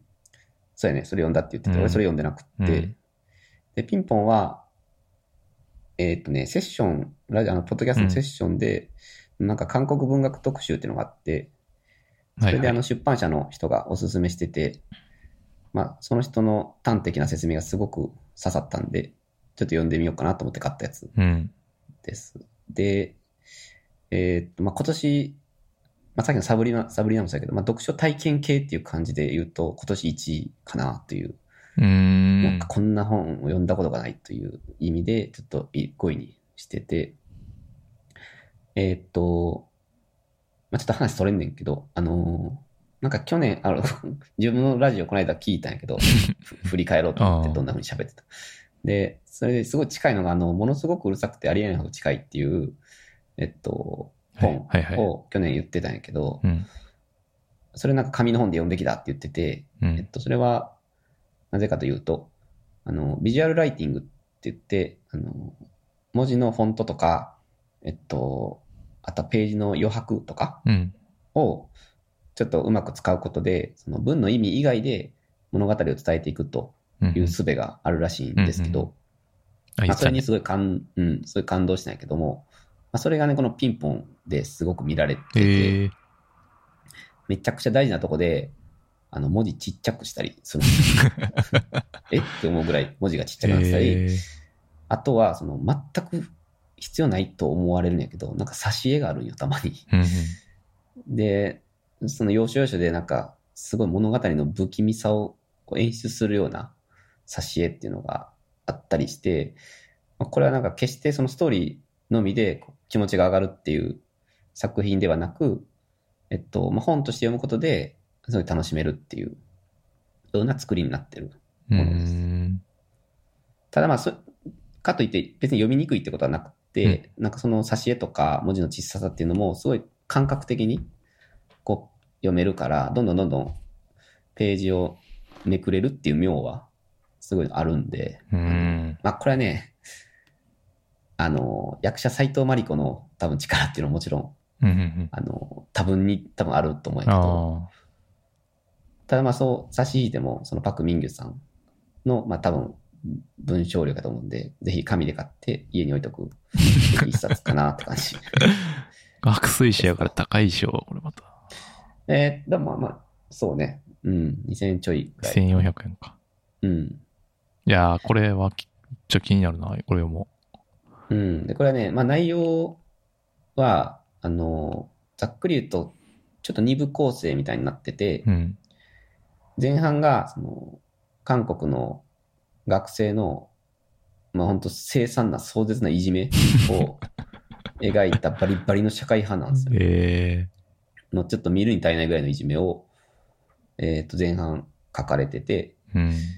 ただね、その後半一気に SF になってしまうという、ええぶっ飛び系で、まあこれ、俺全然前知識なかったから、まあそれに結構やられた。なるほど。で、前半なんかバリバリ社会派でリアリ、リアリティやんねんけど、後半そのバーチャル感がすごくって、うん。まあ、そのアンバランスさっていうのは、なんか、なんか今思い返すともう意味わからへんねんけど、ただね、それぞれその読んでる最中自体はめっちゃ面白いから、うん。なんかそれはつまり、なんていうのかな、どっちもいけますぜっていう、その、このパク・ミンギュさんの技量みたいなのを表してるような風にもこう捉えることができるかなとう思って、ん。あの、いや、本当ね、全体を振り返ると本当に意味わからない話。やけど、まあ一文一文すごい面白いというか、いやーあのめり込めるっていうとこで、ちょっと、あの、素晴らしい読書体験でしたね。読みますね、これは。うん。カステラはどうなんですか？これは。いやー、全然覚え、いやでもね、なんか、それか、カステラって多分韓国文学が日本に最初に入ってきたぐらいのタイミングなんですね。本当に今の。このブームになる火付け、火付けというか、まあ、パイオニアというか。うん、すごいパイオニアやったと思うんですよ。うんなんですけど、その時どうやったかな？なんか残ってんのかな？うわ、何も出てこないな。読みたいんよね、すごく。ただ、読んでたよなと思って、山田。うん。何にも出てこないな、情報が。了解。アウトプットされてないです。ああ、ポッドキャストで撮っとくべきやった。いやー、多分ね、あれ、なんやったかな。ブログ、まあ、残ブログに残ってなかったな。ないからな、大体。なんかカステラはかなり社会派に寄ってるっぽい、なんかコメント見た気がしてるんやけど。だからその SF っていうジャンル。は結構驚きというか、え、こんなん書けんのっていう感じやったみたいなのはえ何か読んだ気がするな。だからそそっちも読みたいんやけどね、このいじめのシーンはかなり面白い、面白いというか興味深いから、カステラもぜひ読んでみたいんやけどね。ー、家にあるからちょっともう一回読んでみようかあ、家にあるんやな。あ。る。そうよね。かなり想定おしゃれよね。うん。いけてる。ちょっとこれも紙で買うべきなけどね。マジで。いけてるかどうかだよ。大切だ。いけてるかどうかほんま大丈夫。ですね。ははい。い。これは5位です。5位。あ、じゃあ、4位か。はい。4位は、フライデーブラックスね。これは短編集でアメリカ人、アフリカ系アメリカン作家のうん。人の短編集なんですけど、これ、もう一回なんでフライデーブラック。フライデーブラック。はい。えーっと、まあ、これも本当に、なんていうか、ブラック・ライブズ・マタうんー今。年あって、うん。まあ、それとめちゃくちゃまあ、マッチするというか、うん。うん。アフリカ系アメリカに対する暴力とか、まあ、露骨な搾取みたいな、うん。に、がまあ、厳然、まあある、ないって言ってる人もいるけど、まあ、あるといえばあるんで、うん。まあそういう環境の中から、それにインスパイアを受け、その環境を、こう、なんていうか SF っぽく、あの、うん跳ね返していくみたいな文学になっていて、うん、まあこれは本当に読んだことないタイプの短編集で、で、短編集ってまあ大体なんか、10個あったら4つぐらいが、で、うん。良くて、まあそのうち2個ぐらいが、まあめっちゃ最高っていう、俺の中でこう、なんとなくの打率があるんですけど、まあこれは結構どれも、おーっていう、やっぱり、もともとまあヒップホップ好きで、そういう、うんなんていうか、アメリカ系アメリカンに対するカルチャー好きなところもあるけど、まあそれを抜きにしても、やっぱり短編集としてめっちゃでき、いいよなーっていううん。ところが、面白かったですね。で、まあフライデーブラックタイトルになってるんですけど、なんていうかね、えーっと、あの、ブラックフライデーってあるじゃないですか、うんうん。セール。うんで、それを二つの方法で描写してるんですね。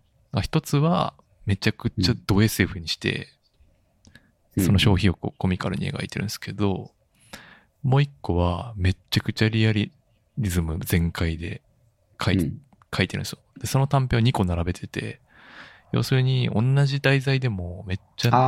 その SF、もうバッキバキの SF にしてるパターンもあるし、うん。しでもめっちゃリアリスティックに書いてることもあるんですけど、その両方用意してる。るんですけど、まあ、その両方用意しても、その、なんていうか、用意することで、そのリアルな方も、なんていうか SF っぽいというか、うん。まあこれはリアルなんだけど、こんなとんでもないこと起こってますけど、みたいな。こんな厳しい、シビアな状況なんですよ、みたいなことを逆に分からせるっていうか、うん。うん。うん SF み、SF みたいというか、なんか、これは別に想像し、そう SF と両方二つ並べることで、あえて逆説的に、その、今の現状のおかしさをこう、出して、おかしいよね、これみたいなのを表現するっていう手法が結構面白かったかな。うん。うんあとなんかその。ちょっと変化させただけにもかかわらず、日常ね、その彼らが送ってる日常を少し変化させただけなのに、一気にディストピアになっちゃうみたいな。もうすでにだから最初の。ところからすごい、なんていうか辛い環境にあって、それを少しフィクションで変化させるだけでディストピア化するみたいなるほど、なるほな。どう。ん。っていう、なそういう気づきがいろいろいっぱいあるし、まあぶっちゃけそのまあそれ、まあ今ちょっとここの辺まで難しいこと言ったんですけど、これも結局エンタメとして、うんその、なんていうかな、ネットフリックスでブラックミラーっていう、その、うんテクノロジー、近未来にテクノロジー使った、なんかブラックコメディみたいなのがあるんですけど、まあそれにかなり近くて、うん。なんていうか、その、まあ、S、SF っぽい描写もあるし、なんかその、なんていうかな、想像力の豊かさと皮肉さのバランスがめっちゃいいんで、これはね、すごい面白かったです。でし、まあ今年、読むべき本だろうなと思った次第です。そうやね。これは今年読むべき本ってやつやね。はい。今年出たんやね、実際これ。そうそうそう。へえ、ですごいタイムリーやね。そうそう。で、まあ、特にその一番最初に書いてある、かえっ、とね、ヒフ、ピンケルスティーン5かっていう短編があるんですけど、うん。まあ、これがぼほぼ冒頭やったかな。にあって、めちゃくちゃかまされるんで、うんまあ、そこでなんていうか、その、アメリカ系アメリカンの人が迎えている、とか、まあ、過去にあったことのエグさ、うん。みたいないきなりドーンってかまされてから始まるみたいな感じなんで、うんうんまあまあ、話重く感じるかもしれないが、とてもエンタメとして面白いんで、ぜひ読んでほしいなと思います。はいうん。あの、さっき言った、その、ちょっと変えるだけで、とんでもないことになってしまうみたいな、うん。あのそういうのはすごく好きなんで、僕。うん。あ、そうですか。はい。ちょっと角度変えるだけで、こんなにも不幸になるみたいなうん。話とかは、すごく好きなんで、ちょっと刺さりましたね。やっぱでも、なんていうかね、そういう、もう使い古された設定だとしても、うん。その想像力でその斜め、いかに斜め上行ける、斜め上に行けるかどうかみたいなのが、今うん試されると思うんですけど、短編とか特に。うん。まあそこは全然クリアしてきてると思うんで、うん。あと、ジャケットもね、すごいソリッドでおしゃれなんで。ああ、ちょっと気持ち悪いね。これはなかなか。うん。でも、まあ、うん。トゥルトゥルでね、かっこいいんですよ。あ、えっ、と、質感という。質感がトゥルトゥルで。あ、質感も、そこれは紙で買うべきですう。ね。うんまあちょっと本屋で軽く見てみてください。ああ、はい。ブレイディ・ミカコが推してるっていうのも、なかなか熱いですね。ああ、ほんまやね。うなるほどポリティカル。恐れ知らずのアナーキー。かっこいいね。うん。はい。そんな感じありがとうございす。はい。えっ、と、今何やったっけ？4。あ ?4 位？ああ、はい。じゃあ、えー僕の4位はちょっと気質なんですけど、うん。えっと、夜と霧という本です。いや、めっちゃ古いやん。ドクラシックやん。もごめんなさい。これだけドクラシックなドクラ。シックやん。うんただこれもね、今読むべき本として挙げられてるまあ、らしいんで。これは今ほんまね、確かに。うん、間違いないです。はい。ビクトール・フランクルさんの夜と霧。で、俺が読んだのは新版という、えーはあの、新しめのやつですね。僕も新版を読んでます。はい。あ、本当。はいこれは、まあちょっと過去喋ったことがあるんで、ちょっとさっといくと、うん。えっと、第二次世界大戦中のナチスドイツがユダヤ人をアウシュビッツに送りこ、アウシュアウシュビッツ収容所に送り込んで、迫害や殺戮を犯したというのがテーマですね。で、この著者、著者のビクトール・フランクルさんは、実際収容されてた一人で、え一応生き残った後にこの本を書いているというものですと。うん。で、まあちょっと今日紹介してる中でもダントツの名著ですね、これは。そうっすね。なんか20世紀に残したい本とかで、世界ベスト3にも入ってるらしいんで、うんうんうん。あなんか大学の課題図書とか、そうやね。えっと、うん、倫理とか哲学の本やから、まあそういった意味ですごく有名らしいんやけど、うん。えーまあちょっとこれもラジオで何回か言ってるかもしれないんやけど、あの、などこがどう面白いとかではなくて、この、個人的なパンチライン本だったんですよね。まあ、心に刻んでおきたい言葉がまあめちゃくちゃ多くて、かつそれがすごく難しいんで、なんていうか、まだ解釈しきれてない部分はあるんやけど、あの、まあちょっとやっぱ今後も覚えておきたいっていう意味で、えっと、読書メモを残して撮ってるって感じの本です。これ、あれですね、コールドブリュアスで言ってたもんね。うん なんか何を言ってるか全くわからないけど、そうね。大事なんだみたいな。ちょっとまたリンク貼っといてくださいね。あ、そう。そうね。あの、そうそうな、生きるとはっていう問いに対する、このビクトールさんなりの解釈。これがすごくいい言葉を入ってるんだけど、ちょっと分かりにくいなってうんうん思って、メモだけ取ってるって感じ。で折を見て読み返すみたいな。そう。で、まあ、ちょっと今、現時点での僕なりの解釈っていうのは、うん。あの、えっと、じ、私たち、まあ、俺たちが、えっと、なんか人生に何かを期待するような立場にはいないってうん。言ってると思うんですよ。うん。で、その、むしろ人生側から、うんえっと、日々、時々刻々、我々に向かって、このどうするの？みたいな問いかけをしてるような、そういった世界だ。何言ってるか全くわからん。あ、わかんないですか？あれ？解釈しても分かってない。あ、その人生側から言われることを待ってるみたいなこと？そう。はいえっと、常に、えっと、普通に考えて自分たちが主語で、人生っていうものに対して確かにね。問いかける。人生なんで生きなきゃいけないの、うん。なんでこんなに大変な目に遭わなきゃいけないの、うん。だけど、ビクトルさん的には、主主人公は我々じゃなくて人生うん。に。で、人生側から常に我々に対して、さあ、今どうするべきなの？みたいなふうに問いかけてくるうん。ものだと。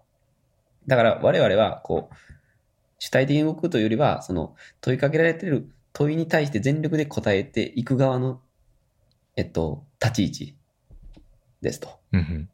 いうことを言っているように思える。今のところ。まあだから、主体的に人生を生きるのではなく、人生に生かさせてもらってるみたいなあ感じ。うまいね。うまい。そういうこと。そう。それがつまり、生きる意味です。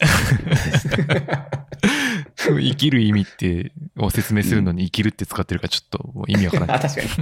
やばい、一番やっちゃいけないやつや。わからんけどね。確かに、でもこれはな、まあでも、まあ、いうつ、ん。うん、まあ読むタイミング難しいですよね。なんか本当難しい。でも、その、まあ、これ俺、本当に緊急事態宣言中に読んだんやけど、緊急事態やな、ほんま。これ緊急事態、あの、これこそやっぱり、孤独、あの、まあ、コロナ禍における、その先が見えない世界みたいな、うんうんうんうん。まあ、そういう時どうするか的な体で、結構今、プチバズりしたらしいんだけど、あまあ別に今、ちょっと俺は個人的には生きる意味のところがすごく面白いと思ってるけど、別にその、なんていうか収容所にで、理不尽な先の見えない生活を送る、どうやって送ってきたかみたいなところはすごい、もちろん理解はするというよりは、なんか若干自分に置き換えて考えれる世界ではあるかなっていうううん。ふうに思うんで、まあ、あの、売れる理由もわかるし、えっと、今読んだら多分普通に面白いうん。と思うかなっていうところですね。そうですね。こはい。れじまあ、これちょっと、はい、あの、ポッドキャストを聞いてください。宣伝だった。あ 宣伝です。すいません。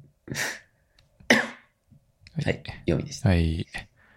じゃあもうベスト3か。ああ、ちょっとここら辺からは僕はもうちょっと本当に上がっていきます。すごく。確かに。去年も同じこと言ってると思う。でも本当3位とかなってくるとやっぱちゃうなっていうああ、確かにな。のがやっぱいつも思うう。ん。うん。はい。じゃあはい3位いきますけど。僕は、えー言葉と歩く日記、田和田陽子ですね。おお出た、ドイツ在住、ただよそう。田和田陽子。はい。はい。えーっと、そうです。あの、まあ、日本人なんですけど、ドイツに住んでて、ドイツ語で小説書いたりとかもしてるぐらい、もうドイツ語堪能な人なんで、うん。まあ、日本語でももう、ね、すごい大量の小説残してる人なんですけど、うん。僕、ほとんど、えー、検討士ぐらいかな。作品自体をうん。はいはい。読んだことなくて、うん。でも、読みたいなと思ってるんで、みたいな感じで、まあ、置いては、置いてある作家の一人なんですけど、うん。あの、その日記ブームが個人的に、まあ、3 2、3年前に来た時に、こう、日記本をこう、いろいろディグってる時に、この田和田横の言葉と歩く日記っていうのを欲しいものリストにずっと入れてたんですよ。うん。で、今年、なんかある程度積んどく消化して、なんか、うん。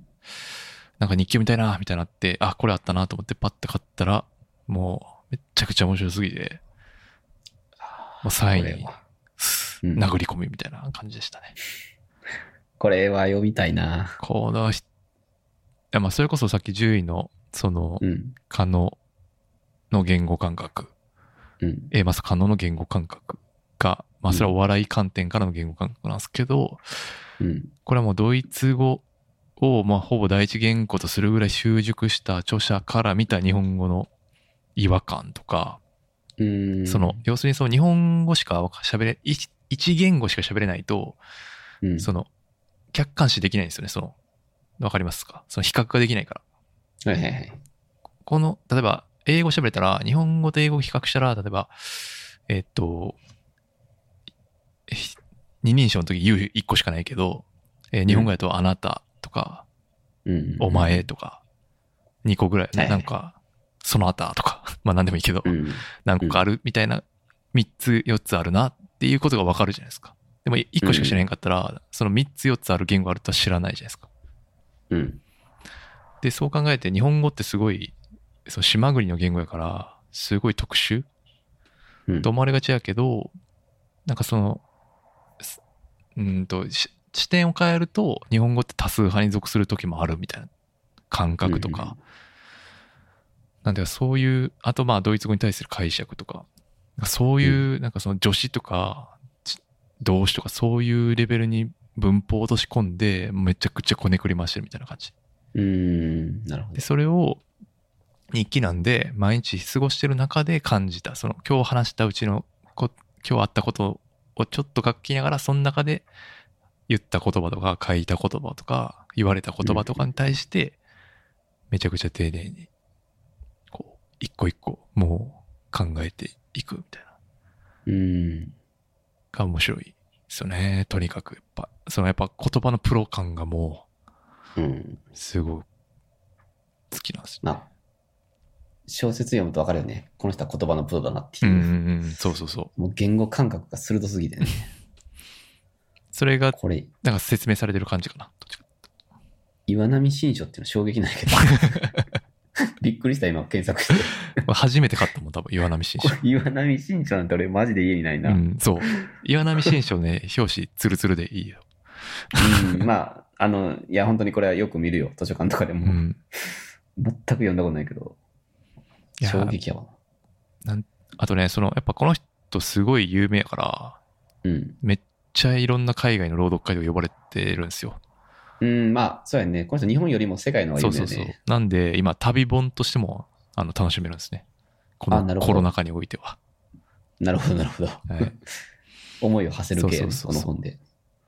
へえ。あとやっぱなんかその海外の文学、その文学オタたちの楽しみ方、うんやっぱ朗読会ってめっちゃあって、うん。あとトークセッション、その物語に対してどういう風に感じたかみたいなトークセッションめっちゃやってるっていうのがやっぱなんかちょっと日本と違ううん感じがするなぁと。その日本だとなんかその著者同士とか特定のインタビュアーがいて、まあ、そこでセッションを客が見るみたいなことが多いけど、本当にもうガチ客と著者のセッションめっちゃするみたいなのとかうん。が楽しいって書いてあったりとか、まあ、そういう感じですね。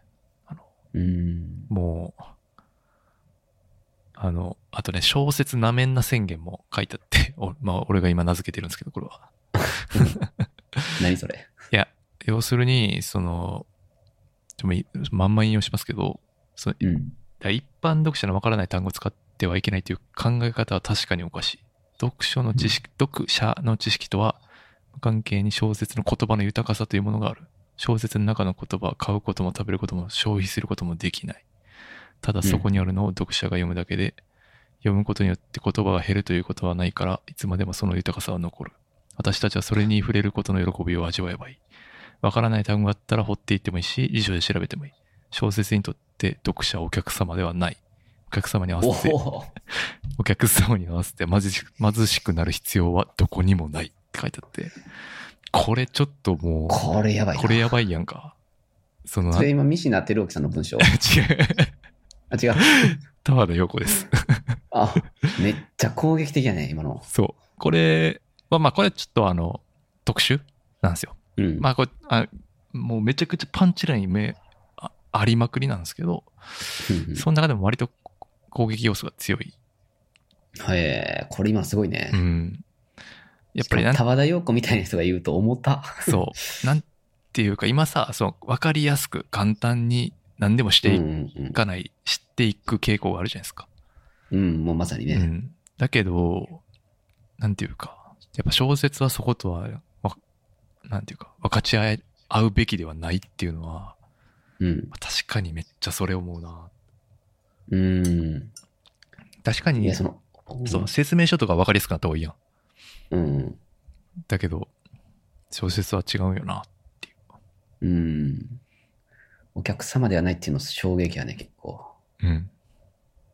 これは結構アンチテーゼというか、今の日本で売れてる小説に対しての、そうそうそうそう。そ外うそう。めちゃめちゃの揶揄な気 そう、読者対象っていうか、何やったっけ？読者大賞とか、うん。あれ？読者大賞じゃないな。なんだっけ？読者、本屋大賞？本屋大賞か。うん。そうそう。本屋大賞を狙いたくてうん。書いてるやつ、マジこれ煎じて飲めよっていううん。そうやな。感じかな。うん。でもまあ、腕線書いてる人らからするとね、うん。まあな、なん、なんか言うてるわって感じかもしんないですけど、まあ、もうもちろんね。ただやっぱり、まあこんだけ言い切れる弾力があるっていうのはもうよろんうん。わかるし、あとうんこの日記書いてんの手書きって書いてあって、原稿用紙に手書鉛筆でき？原稿、いや、普段はタイピングしてるけど、これだけはあそうね原稿用紙を手書きにしてると。これ日記やからじゃない？そうそうそうそうそう切り替えるために、みたいな。はいはいはいはい。それの感想とかも書いてあったりとか。なるほどね。うん。いや、すごいね。うん。いや、田和田横めっちゃ多作やん。だかそうそうそうそら俺も検討誌読んでからさ、う。うん。あ、次何を持ってなってから、うん多すぎてね、どれ読んでいいか分かんないっていう。そうそうそうそうそのジレンマでいつも読めてないな。いやでもこれ読んだから、やっぱりもう時間かかっても全部一個ずつうん。積んで、石積んでいこうって思ったかな。行くしかないよね、これうんえそんな言えるって感じなんで、やっぱ。うん、確かに。まあただ、検討士もやっぱおかしな小説やったんか。いい意味で。ケントジ、うん、おすすめですうんけどね。めちゃくちゃ面白い。めちゃくちゃ面白いやんか。これ文庫もね、なってるからね。うんぜひ。変な、変なジャケの。うん。っていう。ああ、いいね。田和田陽子ランクイン、すごいね。うん。まあ来年だからはい田和田陽子、あ、来年。あの、粛々と進めていく。ああ。御年60歳、田和田陽子。うんすごい。はい。はい。じゃあ僕も日本の女性作家ですね、3位は。えー、今村夏子さんのこちらあみ子という、おーい。えー小説ですね。ちょっと今年はもう、日本の小説家はもう今村夏子でした。本当うに。ん。この人な。はいはい。はい。えっ、と、まあ、もともと星の子っていう、芦田愛菜ちゃん主演のうん。映画を見て、で、まあ、すごくよくって、うん。で、まあ、それこそ、鹿島さんとかもラジオで語ってたりとかして、あすごい聞、きました。あの、各所で、えっと、いろいろ解釈をなされてる映画なんやけど、まあ、これはね、なんか見た時にすごい面白いなと思ったと同時に、小説の方が面白いんじゃないかという、ちょっと原作が気になって、初めて今村夏子っていう人を知ったんやけど、うん。えっと、まあ、星の子ももちろん面白かったし、あとは芥川賞を取った紫のスカートの女っていう小説があんねんけど、まあ、それと、あと、アヒルっていう本と、計4冊かな、今年読んだんやけど、うん。え、マジで全部良くて、え本当にね、星の子とかを入れたいなと思ってるんだぐらい、本当に良かったんやけど、まあ、ちょっと衝撃度っていう意味では、こちらアミコっていうのが最も高かったんで、ちょっと3位に入れてます。で、これはね、あの、デビュー作なんですよね。ー。まあ、それもちょっと、ば加点されてる。デビュー作でこれかよっていううん。加点もあると。で、えっ、と、内容的には、あのまあ、一人のちょっと変わった女の子の物語で、えっ、と、まあ、一言で言うと、すごい、あの、変な人間なんですよね。うんアミコさんは。うん。全くお風呂入らへんかったりとか、えっと、先生の言うこと聞けへん。まあ、こ子供なんですけど、うん先生の言うことを聞かない。マナーを守らないみたいな、うん。えー理解不能な行動を繰り返す女性なんですけど、えっと、これはね、その完全にメタファーになってて、そういった女の子と、女の子を書くことで、こう普通って何みたいなことをうん。問うてくるうん。っていうように個人的には感じて、あの、まあ、山田のか感覚的にはね、えっと、村田沙耶香のコンビニ人間にすごい。近い。この普通っていうのと普通じゃないっていうのの境目のこの曖昧さみたいなのを、と、こちら密航のみならずもう全ての小説で通ってくるような、それが結構作風なんかなっていうふうに思ってますと。で、まあ、ただね、まあ、そう考察、ちょっと個人的にはそう感じたんやけども、あの、この今村夏子作品は、基本的に全部どれも具体的な答えみたいなのを提示しない作りになってるんですよ。うん。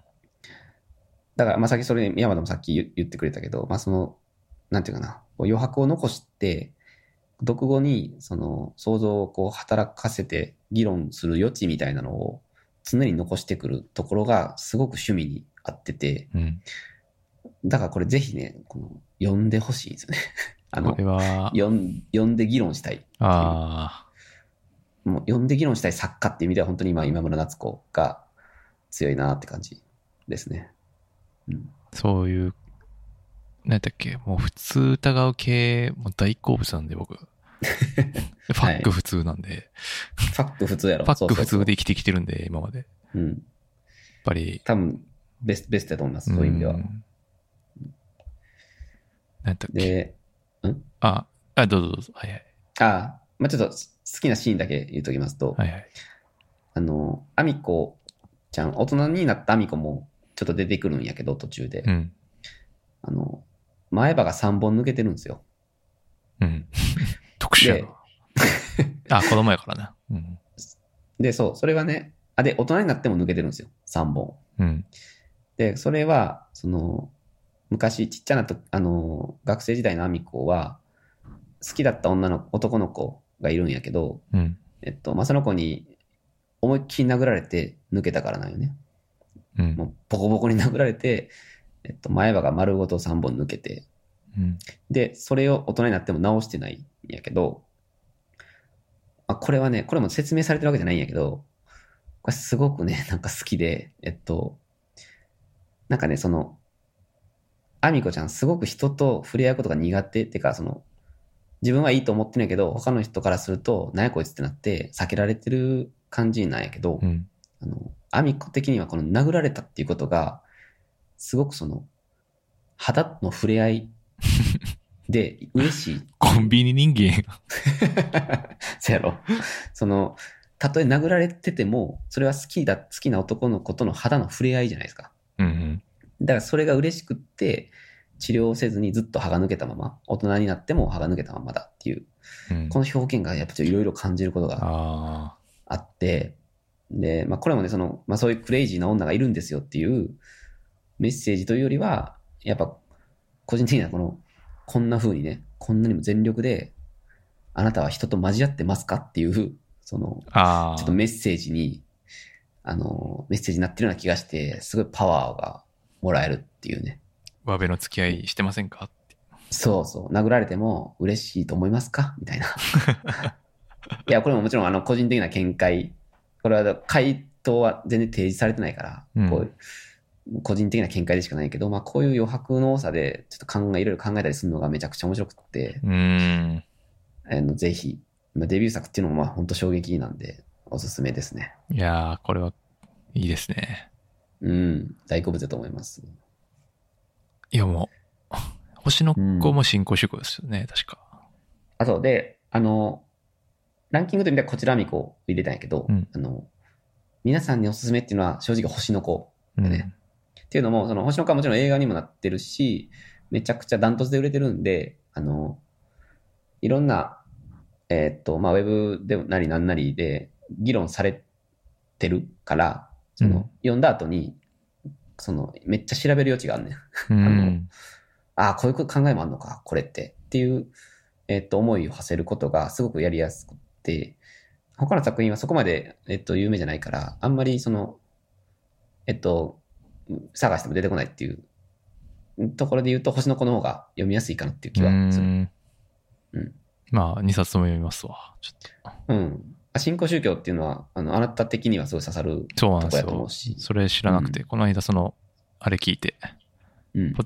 東京ポット聞いて、あ、そんな話なんやなと思ったし。そう。あの、鹿島さんのレビューは、これまで見た、どのレビュー、星の子レビューよりも良かった。むちゃくちゃ納得した。なるほどなっていう。全部のシーン、そういう意味やったんかってうー。いうんところで納得できるから、まあ、読んだ後にい今一度聞くっていうのもすごいいいと思う。なるほど。はい。ええこれ、でしたね。あそううんじゃあ、2位か。えーっとね、2位は、私の2位は、やがて忘れる過程の途中、うん滝口さんですね。滝ああ。毎年入れてはいるけど、すごいね、2位ってすごいね。うん。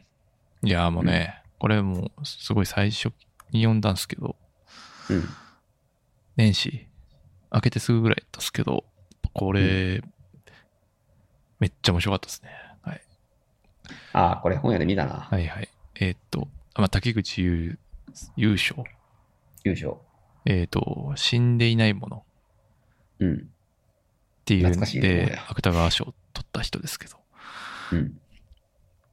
えーっと、まあ、その人、まあ、それが一番世間的な夢かもしれないですけど、まあ、この人ね、もう本当最初確か、タクボに教えてもらった作家で、うん。まあ、もう変な小説ばっかり、う 寝相とかもマジで、楽器か。寝相に入ってる楽器とか、もうちょっと、ん。うん、楽器やばい。楽器めっちゃやばい。うん寝相の中の楽器。そう、寝相の中の楽器って小説が、まあ、うん、僕の中では、まあ、ぶっちぎりで一番やばいうんですけど、うんまあ、これはまあ今回日記で、でうん特にしかも、えっ、と、アイワ大学のインターナショナルライティングプログラムっていう作家留学プログラムに参加した時の日記なんですね。うん。で、この前一個前に開催された時参加したんが、あの、柴、柴崎さんともか。かな。うん。女性の作家ね。そうそうそうそう。はいはいはい。その人が参加してたうん。や。つなんですけど、うん。あ、そう、柴崎智香さん。で、その時も、まあ、その人、その人は日記のような小説のような、まあ、ぼかした感じでうん。書いたんですけど、今回はもうガチ日記。うん。なので、まあ小説ではないですね。普通に日記なんですけど、うん。まあいろんな国からいろんな小説家が集合して、まあそこで、なんか、何をするわけでもなく、なんかいろんなその朗読、近所の大学の朗読会参加したりとか、まあそういう、ええっ、と、それぞれの作品読んで思ったことを伝えたりとか、まあそういう議論したりとか、そういう感じの期間なんですけど、まあめ、その、なんていうか、いろんなバックグラウンドあるわけですよ。まあ国も違うし、小説家だけ、劇作家とかもいて、まあそういった人たちで共同生活する中で、こう、め、なんていうか、徐々にこう、とも、誰と誰が友達になっていって、みたいな。自分は誰と仲良くなったりとか、みたいな。書いてああるのが面白くて。で、完全にこれってもうモラトリアムなんですよ。いい意味で。うん。うんうんうんでもなんか、その男女いて、そのいろんな国の人が違いて初対面で2ヶ月から3ヶ月一緒に暮らすっていう、うんうんうんまあ、テラスハウスみたいなもんですね。軽い。チープやな、で、まあ、あので、この竹内さんは英語そんなできないんですよね。ああ。で、そこの英語に対する葛藤とかめっちゃ書いてあるんですよ。その、うんうんああ、この人は多分こういうこと言いたいんやけど、今俺は聞き取れてないな、みたいなこととかめちゃくちゃいっぱい書いてあって、でも徐々にこう、意思疎通できる人は出てきたりし、するうん。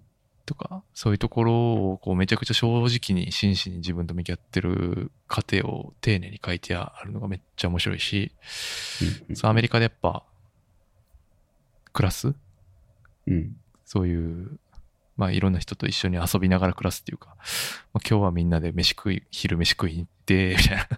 夜なんか、あの、な、何？その、台所スペース行ったら誰々が行って、誰々とこういう話した、みたいな。うん。うん。まあ、一つ一つはすごい断片的な、本当に日常でしかないんですけど、うん。まあ徐々にこれも、これ終わりが決まってるんで、もう3ヶ月後にはもう終わるんですよね。その、まあ要するに別れが来るんですけど、なるほど。もうその時点では、もう日記やから、もうその、それぞれの登場人物への感情移入がエグいんですよ。もう小説のレベルじゃないから。うん。実際の人物やから。だからもうね、なすごい泣いてしまいました、最後。あ、これ泣ける要そうそう、別素れ。別れのところが。なるほど。めっちゃエい。モいというか、うん。まあ今別にその、根性の別れにならないじゃないですか。Facebook とか常にあるし、はいはい。メールも何何かしかあるんで。うん。だけど、やっぱりなんていうか、距離が離れることの辛さみたいな、なんか、うん。なんていうかな。こういう特定の旅行でもないし、うん日常でもないし、すごい特殊な環境下での日記っていうのがあんまりないと思うんですけど、うんうん。これはね、すごい面白かったなっていう話ですね。いや、タイトルめっちゃいいね、そもそも。あ、そうそうそうそうそうそう。やがて忘れる過程の途中って何？めちゃくちゃおしゃれね。あ、で、このう、ん絵、気持ち悪い絵あるやん。うんうん。これの意味が最後にまで読むとわかる仕掛けも用意あさあ、これ意味あるんですねんです。。ありま。す。うーん。というね。ああ、すごくいいね。はい。これはね、うん毎年いろんな人が参加して、これにまつわる作品をいろいろボムしてるそうなんですけど、まあその柴崎智香さんもそうなんですけど、うん。僕はまあ過去のは読んでないんですけど、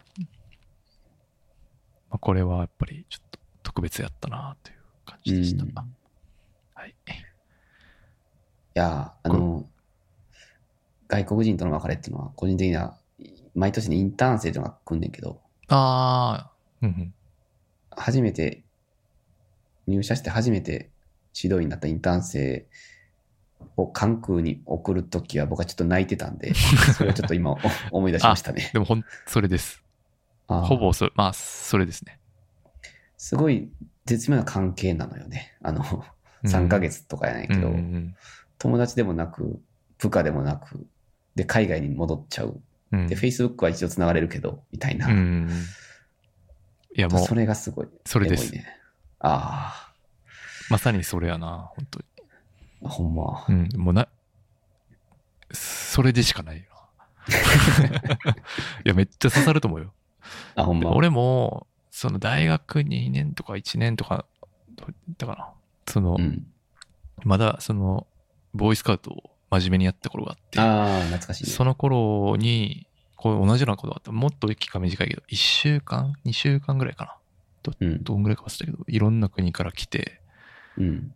それ、人らと話してる時に、なんかいろいろ思うことめっちゃあったし、うん。なんか、どこやったかな？モルジブから来た奴らがさ、なんかうんコーラ飲んでて、うんで、コーラ、で、俺にコーラくれる？ちょ、飲んでみろやって、飲んでみたら、そのコーラの缶の中にウォッカ入れて飲んでて、ああ、かそういう断片的な思い出とかめっちゃ覚えてるんですよ。面白いね。うんモンゴル人と歩いてたら、めちゃくちゃベンツにあ、真っ黒の、そのスモークのベンツに煽られて、うん。めちゃくちゃそのモンゴル人がその車に怒りそうになって止め 止めたりとか。はいはいはい。そういう、なんていうかな、かえ異文化交流した経験があると、その時のことを強烈に思い出すというか、まあ、そうね。非日常って脳に残りやすいし、そうそうそうそう。それを断片的に覚えてることは多いよね。うん、なんかそういうのもフラッシュバックうんするし、まあここで描かれてること自体も、なんか緩くていいんですよ。今はもううんギスギスやん、も まあそうねう。。ギスギスもギスギスやけど、パンパンやからね、今パン。パンやんか。なんかでもこう、もう、ほぼニートみたいな、もう、毎日なんか、その相場のちょっとシティをブラブラするみたいな。ああ、はいはい。で、友達とちょっとだべってみたいな。うん。当然そのライティングプログラムはあるんやけど、その、自分の作品を英語に訳して、そのうん。海外の大学の学生と意見交換するとかそういうのもあるんですけど、うん。そういう真面目な話もあるけど、このゆるい、こう、旅行みたいな。なるほど、なるほど。旅今旅行できないんでね、そういう意味でも、すおすすめです。いや、ありがとうございます。いえ。はい。あの、エッセイ、日記大好きなんで買いますね、これは。そうですね。日記、引き継ぎ来てるんで。はい。ありがとうございます。はい。えっ、と、今2位やるね。に、はい。じゃあ、えー、僕も2位ですね。えー、僕は詩集ですね。ちょっと2位は。えっと、刺繍？はい。ちょっと初めての。やばいな。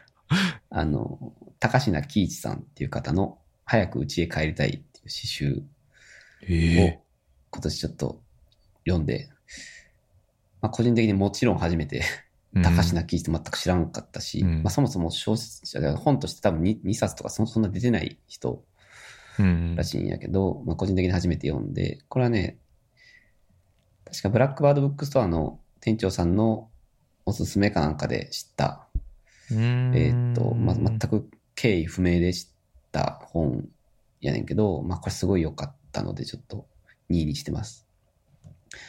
で、これは、えっと、実際高階喜一さんが、あの、まあ、息子がいたんですけど、うんえっと、障害を負って生まれて、うん。4歳弱ぐらいで亡くなったらしいんですけど、うんまあ、その亡くなった息子と過ごした日々に関する詩集。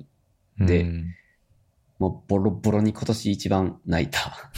あの、てか、なんかその本とか関係なく一番泣いたのが多分この本を読んだ時へだったんえ。で、めちゃくちゃせ強烈に覚えてるし、えっと、一応僕引っ越したんですけど、今年。うん。えっと、今本棚がリビングにないないから、あの壁にメンチンする、えっと、棚みたいなの自分で作って、うん。3冊だけメンチンできるんやけど、うん。まあ、それの1冊。めちゃくちゃエース級やもん。そう、あの定期的に手に触れようっていう、ちょっと活動をしてて、ああ、刺繍やしね。うんそうそう、パッと読めるからね。で、えっと、まあ、これはもう本当な、泣くし、もちろんちょっと亡くなるという、息子が亡くなってしまうというシーンがやっぱりどうしても泣いてしまうんですけど、まあ、これはもちろん子供がいるっていう個人的な理由も、あの、多分に載ってて、うんえっと、まあ、それはちょっともちろんね、加点してしまってるんやけど、うん。あのーまあ、なんかこの、刺繍の途中で亡くなるんですよ、息子さんは。うん。だから前半はね、その、まあ、3歳とかやから、イヤイヤ期とかで、うん。あの、自分の思い通りにいかない息子を、ちょっと鬱陶しくなる、うん。鬱陶しく思ってしまうシーンとかも前半にあって、うん。ただ、その、し死後に、それすら愛おしかったって思う、その、ひたすらの後悔みたいなのが、もう本当に苦しくて、あの、まあ、これ個人的には、その、まあ、うち4歳なんやけど、まあ、4歳の娘にも、めっちゃイライイライラすることがあんねんけど、うんうんそのイラッとした時に、の処方箋として、その、いや、いかんいかんと思って、ああ、読むみたいな。そう、それすら愛そうっていうことで、うんイラッとした日、熱、熱化した後に、さっと読んで、まあ、いやいや、それすら愛そうっていうふうに、ちょっとこう、自戒を込めるというか、うーん。そういう意味で引っ越して、あの、ずっとメンチンしてるっていうのが、ちょっと個人的な 思いが乗ってるとこですね。へえ。で、エッセイとか載ってないってこと？詩ってこと？完全に。し、あの、だから句読点もないし、うーん。あの、びっくりマークとか当然ないし、うんまあ個人的になんか詩ってそんな読んだことなかったけど、うん。うん。あの、句読点がないとかっていうのは、すごくその、まあこれもちろん悲しいんだけど、感情の起伏みたいなのはむしろ、その読者に任せるスタイルにななるというか、うーん。ね、なんかその、句読点とかで伝えてくる文章ってあると思うんやけど、うん。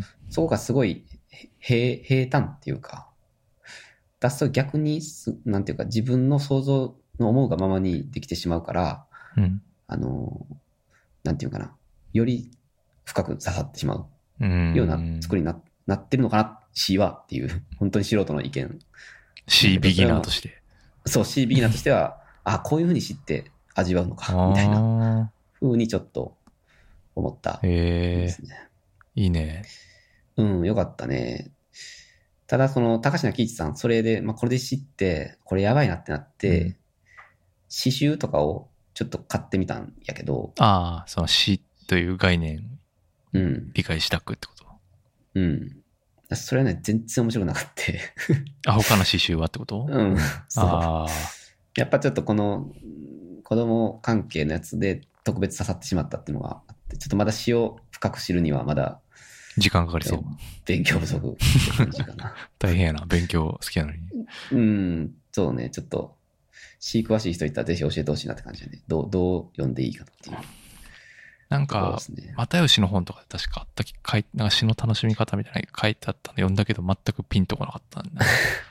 あ俺もあの、芸人と俳人っていう本を今年読んだんやけど、あ、それかな。うんうんあれは自由律じゃなくて五七五やから、ちょっとまたちゃうんやけど、うんうんまあ、なんか、その詩という制約だからこそ生まれる言葉みたいなのは書かれてて、例えば五七五っていう小文字数の制約の中だから生まれるみたいな、うんうんそういう楽しみ方はあるって言われてたけど、まあちょっとまだね、わからないですね。うん。これでも、はい。出版社がそう夏覇者っていうところでですよね。うん。だからもう、うんうんそうそう。ざすべての雑貨も夏覇者やし、うん。そうなのよ。今、めちゃくちゃ要注目ですうん。そう。ここ俺、このブラックワードブックスターの店長さんも、うん。まあ、いろんな本をおすすめしてるなと思いつつ、この夏覇者、これがね、結構多いなと思って、うん。なんか、出版社で選ぶっていうのはあるよね、すごく。うん。俺、この出うん版社で言うと、何やったかな。漱石の古本初めて買ってみ、なんやったかな。えー、っと、うんちょっと待って。えーっと、そう、あれ、出てこい。漱石全集を買った日、古書店主とお客さんによる古本入門っていう、うんうんこ古本屋の店長と客のうん会話、うんだらだら、まあ、ラジオやね。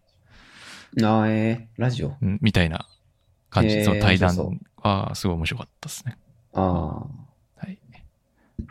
そうね。あの、ブラックバードブックスターの店長さん、ぜひフォローしてください。めちゃくちゃ、おすすめ本ね、片っ端から買っても全部いいんで、えーこうそうやって本選ぶのもありなんかなっていう。ああ、いその特定の、なんていうか、キュレーターみたいなことが。そうそうそうそうそう。本屋行ってもピンとこんへん人は、確かになそういうのもありかなっていう気は。最近本屋、そうね。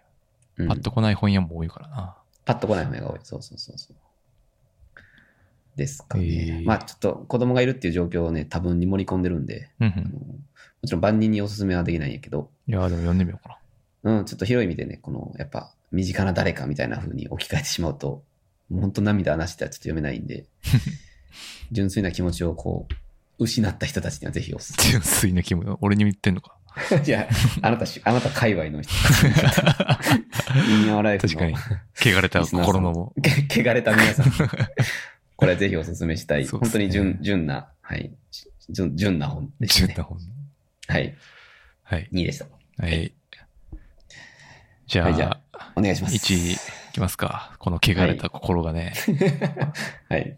もう、汚れ、あのね、そう、ほんまこれ前振りになってると思うけど、この話、これ1位のエラ本、うんめっちゃくちゃ、あの、聞いてて嫌な気持ちになる人がいるかもしれないんで、うんそれをあらかじめ言っときますけど、はいはい。気になりますね。はい。あの、それを、まあ、それも一つの価値観ということで、うんうん、もちろん。はい。理解してほしいんですけど、えっと、1位はですね、聖なるズーっていう、濱野ちひろさんのエッセイ。てか、エッセイじゃない、ごめんなさい。ノンフィクションですね。うーん。これめっち知らない。ゃくちゃやばいんですけど、聖なるズー。去年のか、えー開高健ノンフィクション賞受賞作うーん。でして、えっ、と、これ先輩から教えてもらって、うん。本好きの読んだんですけど、いやもうね、ちょっともう、あらゆる、うーんと、まあ、33じゃないですか。うん。もう価値観って結構固まってきつつあるじゃないですか。まあ、これはこうだなとか、これはこう思うな、みたいな。それがね、うん久々になんかもう全部ぶっ壊されるような読書体験で、あ、これちょっと今ちょっと調べたけど、やばい やばいやつやね、これ。これね、ほんまビビビりまくる、えー本ですよ。うんまあと、まあ何の話かっていうとですね、えーっと、犬とか馬とかを、えーそのパートナーとする動物性愛者をずっと言ってるんですね。まあ、性愛っていうのは、性愛っていうのはその性別の性に愛と書いて、まあセックスですね。う。うん。なんですけど、まあ、それを動物としてる人たちの話なんですね。まあ、まあこれ聞いて、まあ、嫌悪感示す人が、まあ、示さない人の方が多分少ないと思うんですけどね。うんで僕も嫌悪感っていうか、うんいや怖いなっていうところやね。うん、そうそう、嫌やなとか嫌悪感とかそういうのを出すと思うんですけど、で、最初読み始める前、その先輩に言われて、えー、なんすかそれみたいな。うん。ちょっとゲテボンすぎませんみたいな。いやいや、ちょっと騙されたと思って読んでみてや、みたいな言われて。うん。で、読み終わると、あーなんか、俺間違ってたのか？みたいな。うん。え？ーみたいな。ある？なんかその動物、え？動物す愛するってこういうことなんか？みたいな。っていうレベルで価値観が転倒してしまうという。本なんですね。でそれしかも、なんかその、この本がすごいのは、もう、めっちゃ、その兄弟で研究してる人が書いてるんですけど、この人ね。はい。実際にその、なんていうかその、要するにそのなんか興味本位で、なんとなく、そういうゲテモノモードで書いてるわけじゃなくて、うん。文化人類学の観点からアプローチでファクトを積み重ねて実証していくみたいな、うん感じで。やってるんですよね。で、なんていうか、その、動物に性欲って当たり前にあるよなっていう、まあ、まあそこうん。大前提であるんですね。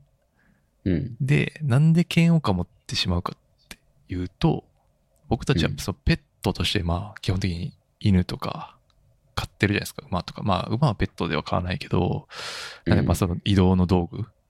要するにそのうんうんうん、いつまでも子供とか下の存在として認識してるんですよね。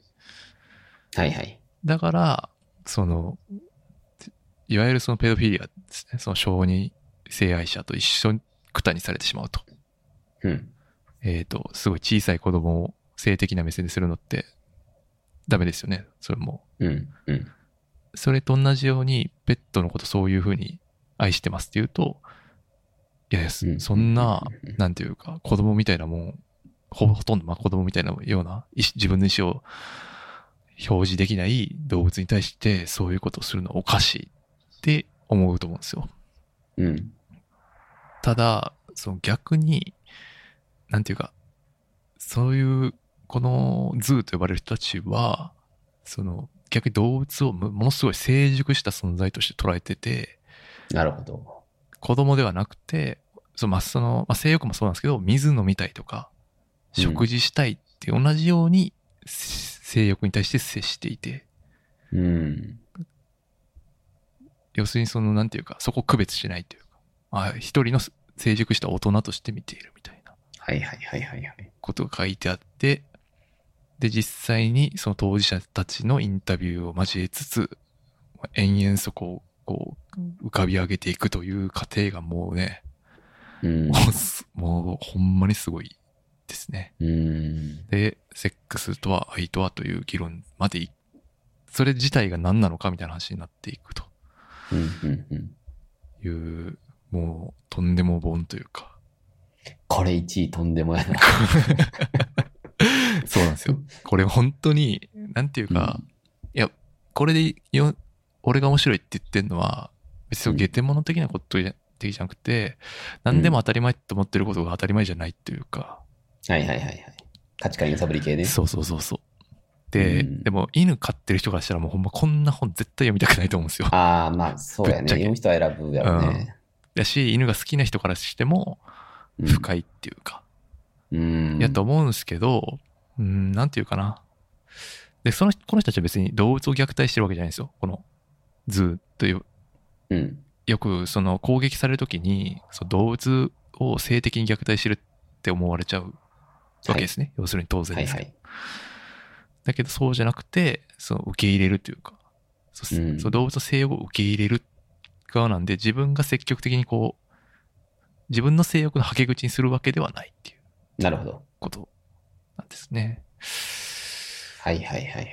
で、まあ、ただ、で、まあ、これ、特にまたすごいのが、この著者の、その、もうその冒頭にその著者がどういう人かっていうことが書いてあるんですけど、自分がそういう性虐待を受けてたっ話あがあ、なるほど。書いてあって、まあはいはい。そ性被害を受けてたっそうてこと。そうそう。うんそれを、で、それもきっかけで、なぜそういうふうに、なんていうか、要するにこの人も見切って、まあそんな生半可な気持ちでこれやってんちゃいますねんっていう、うん。その最初の、なんていうか、宣言みたいなのがあって、まあ、それをめちゃくちゃなんていうかな、男前っていうか、そんな別のこと別に言わなくていいやんか。自分のそのプライベートなことだから、うん。そんなこと言わなくていいのに、まあ、そこを自分のその環境、こういうことがあったっていうことを正直に言った後に、この本、語るみたいな。うんというね、はあ。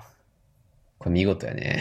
これはね、ほんまに僕のことこれで嫌いになる人も多分いると思うんですけども。いやいや、そこはまた別ですよ。本、あくまで本をそうそうそう紹介してるだけだから。まあ、そうなんですけど、うんいや、これを1位にするとは何事やってね、いうのはあると思うんですけど、いや、もう本当に、うん、やっぱり当たり前ってないんやなって思わされるし、はいはい。俺にとっての当たり前は、人にとって当たり前じゃないんやなっていうことを常に自戒できるというか、うん。いう意味で、やっぱ読書していかなあかんなと。こんなのインターネットで絶対見ない情報やし、そうやね。自。分で。うん。まあ、本で読んで、初めてこう、なんていうか、あの、咀嚼できるというか。うん。まあ別にこれに対して、いや、絶対このおかしいって思うのも、まあそれ自由やし。うんうんうん俺これ別にそれがあるからって別に全肯定するわけじゃなくて、うん。うん。むしろその価値観の転倒みたいなところを楽しんでほしいって感じですね。うんうん。なるほどね。うんまあ、でもすごい今を彩る多様性、究極の多様性ではあるとそう。そうそうそうそうそうそう。だからなんかさっき言ったその常に対等だっていうその哲学は結構刺さるね、俺には。あ すごく、ああれは主に子供に対して思うから。あ、あそうね。そうそうそう。それを対等であれっていうのを、まあその、もちろん動物であれ、あの、そういう哲学をズーさん、ズーの人たちは持ってるそうそうそっていうのは結構刺さることやね。う。うん。なんか、まあ別、うん、詳しく聞かずに悪意だけでぶん殴れるやん、これ。まあそうや。ねうん。140文字で。そうそうそうそう殴れる。だけど、やっぱりそんなことをするっていうのは、なめはんかな覚悟じゃできないし、うん。やっぱりその人たちは本当に動物が好きうん。なんですよ。その犬のことが本当に好きとか、もうその、子供、その子供的な視点での、そのペットとしての好きじゃないんですよね。そのうんうんうん。だからそのペットっていうのは、その子供的な消費のされ方しかしてないうん。けど、まあそれ虚勢するのとか本当それなんですけど、うん。まあそういうのではないっていうか、もっとこう、対、うんそう、パートナーとして本当にうん。っていう、ね、本当にこれとんでももんで、これでも今めっちゃ平積みされてる時とかもあって、うん。ある知らんかったけど、すごいね、確かにこの対象の受賞っぷりは。そうそうそうそうそう。なんで、おあの、ぶっ飛ばされたい人はね、ぜひ読んでほしい。うんまあね、犬好きな方とかね。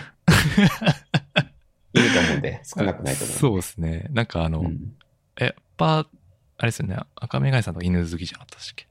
赤嶺さん犬好きですし、うん。えっと、まあ、この回をすごく楽しみにされていて、一応、あの、ランキング順に本を読んでいくって言ってたんで、まず赤嶺さん、ねぜひこれを手に取ってこれをほしい手に取ってほしいですね。どうしようも うん。絶縁されるかな。あ会ったこともないのに絶縁される。いや、あれですよ。うんそう、別にね、あの、無理に読む必要はないと思うんですそのあーい犬好きの人からすると、たらにダンス、どんだけ説明されても嫌なもんは嫌って思う可能性は、全然あると思うんで。うん。しかも別に悪いことじゃないからね、それって。そうそうそうそう、別にどっちが正しいとかじゃないから。ないから。うんいいんですけど、でもじゃあ、その自分がそのペットとか犬とかに対するそのうん視点がその子供をじみてるもので、常にそのまあ隷属させてるような関係でいいのかということを問うてほしいっていうことですね。うんなるほど自分に対して。はい。まあ、広い意味で人との付き合いとかにもつながっていくかもしれないね。どういうこと？どんな相手でも対等であれっていうああ、はいはいはいはい。哲学も散りばめられてそうな気がする。うんうんうん。まあ、自己啓発として読むのもありなのかもしれないね。ちょっと丸め込み方がちょっと謎ですけど。あ、いいです。はい。1位です。ありがとうございます。ああ、すごい1位ですね。これはあ、ち。なみに、これだから正確には2位なんですか？それとも、あー、うーん、2位かな。あ、なるほど。やっぱね、その、もう、あれじゃないですか、ちょっともう芸能人の自自殺とか止まんない時期あったじゃないですか。うん。とかも考えうんね。今年振り返るとそういうのもあるんで、うんうんでね、普通に一般の人でもすごい亡くなってる数すごい多いって聞くんで、うんそういうの考えると今これほんまになんていうかいろんな人うん。に読んでほしいなと思うんで、やっぱこれ1位かな。理由のない場所は。はいはい。はい。了解です。はい。じゃあ僕も、あ、僕も正確にはなんか2位です。ああの、もともと1週間前ぐらいまでは理由のない場所をいやもう1位でやろ 厳密には2位なんですけど、まあ、このラジオでは1位にちょっと上げた本は、えっと、上間陽子さんの海をあげるエッセイですね。あごめんなさい、これもエッセイなんですけど、うんこれも各所で今話題の、かなり新刊かな、多分10月ぐらいの、そうやんね、最近よね。うん、ハードカバーのはいはい。えーで、えっと、上間さんっていうのは、あの、紹介しますと、まあ、大学の教授でうん。すけど、あの、沖縄在住で、うん。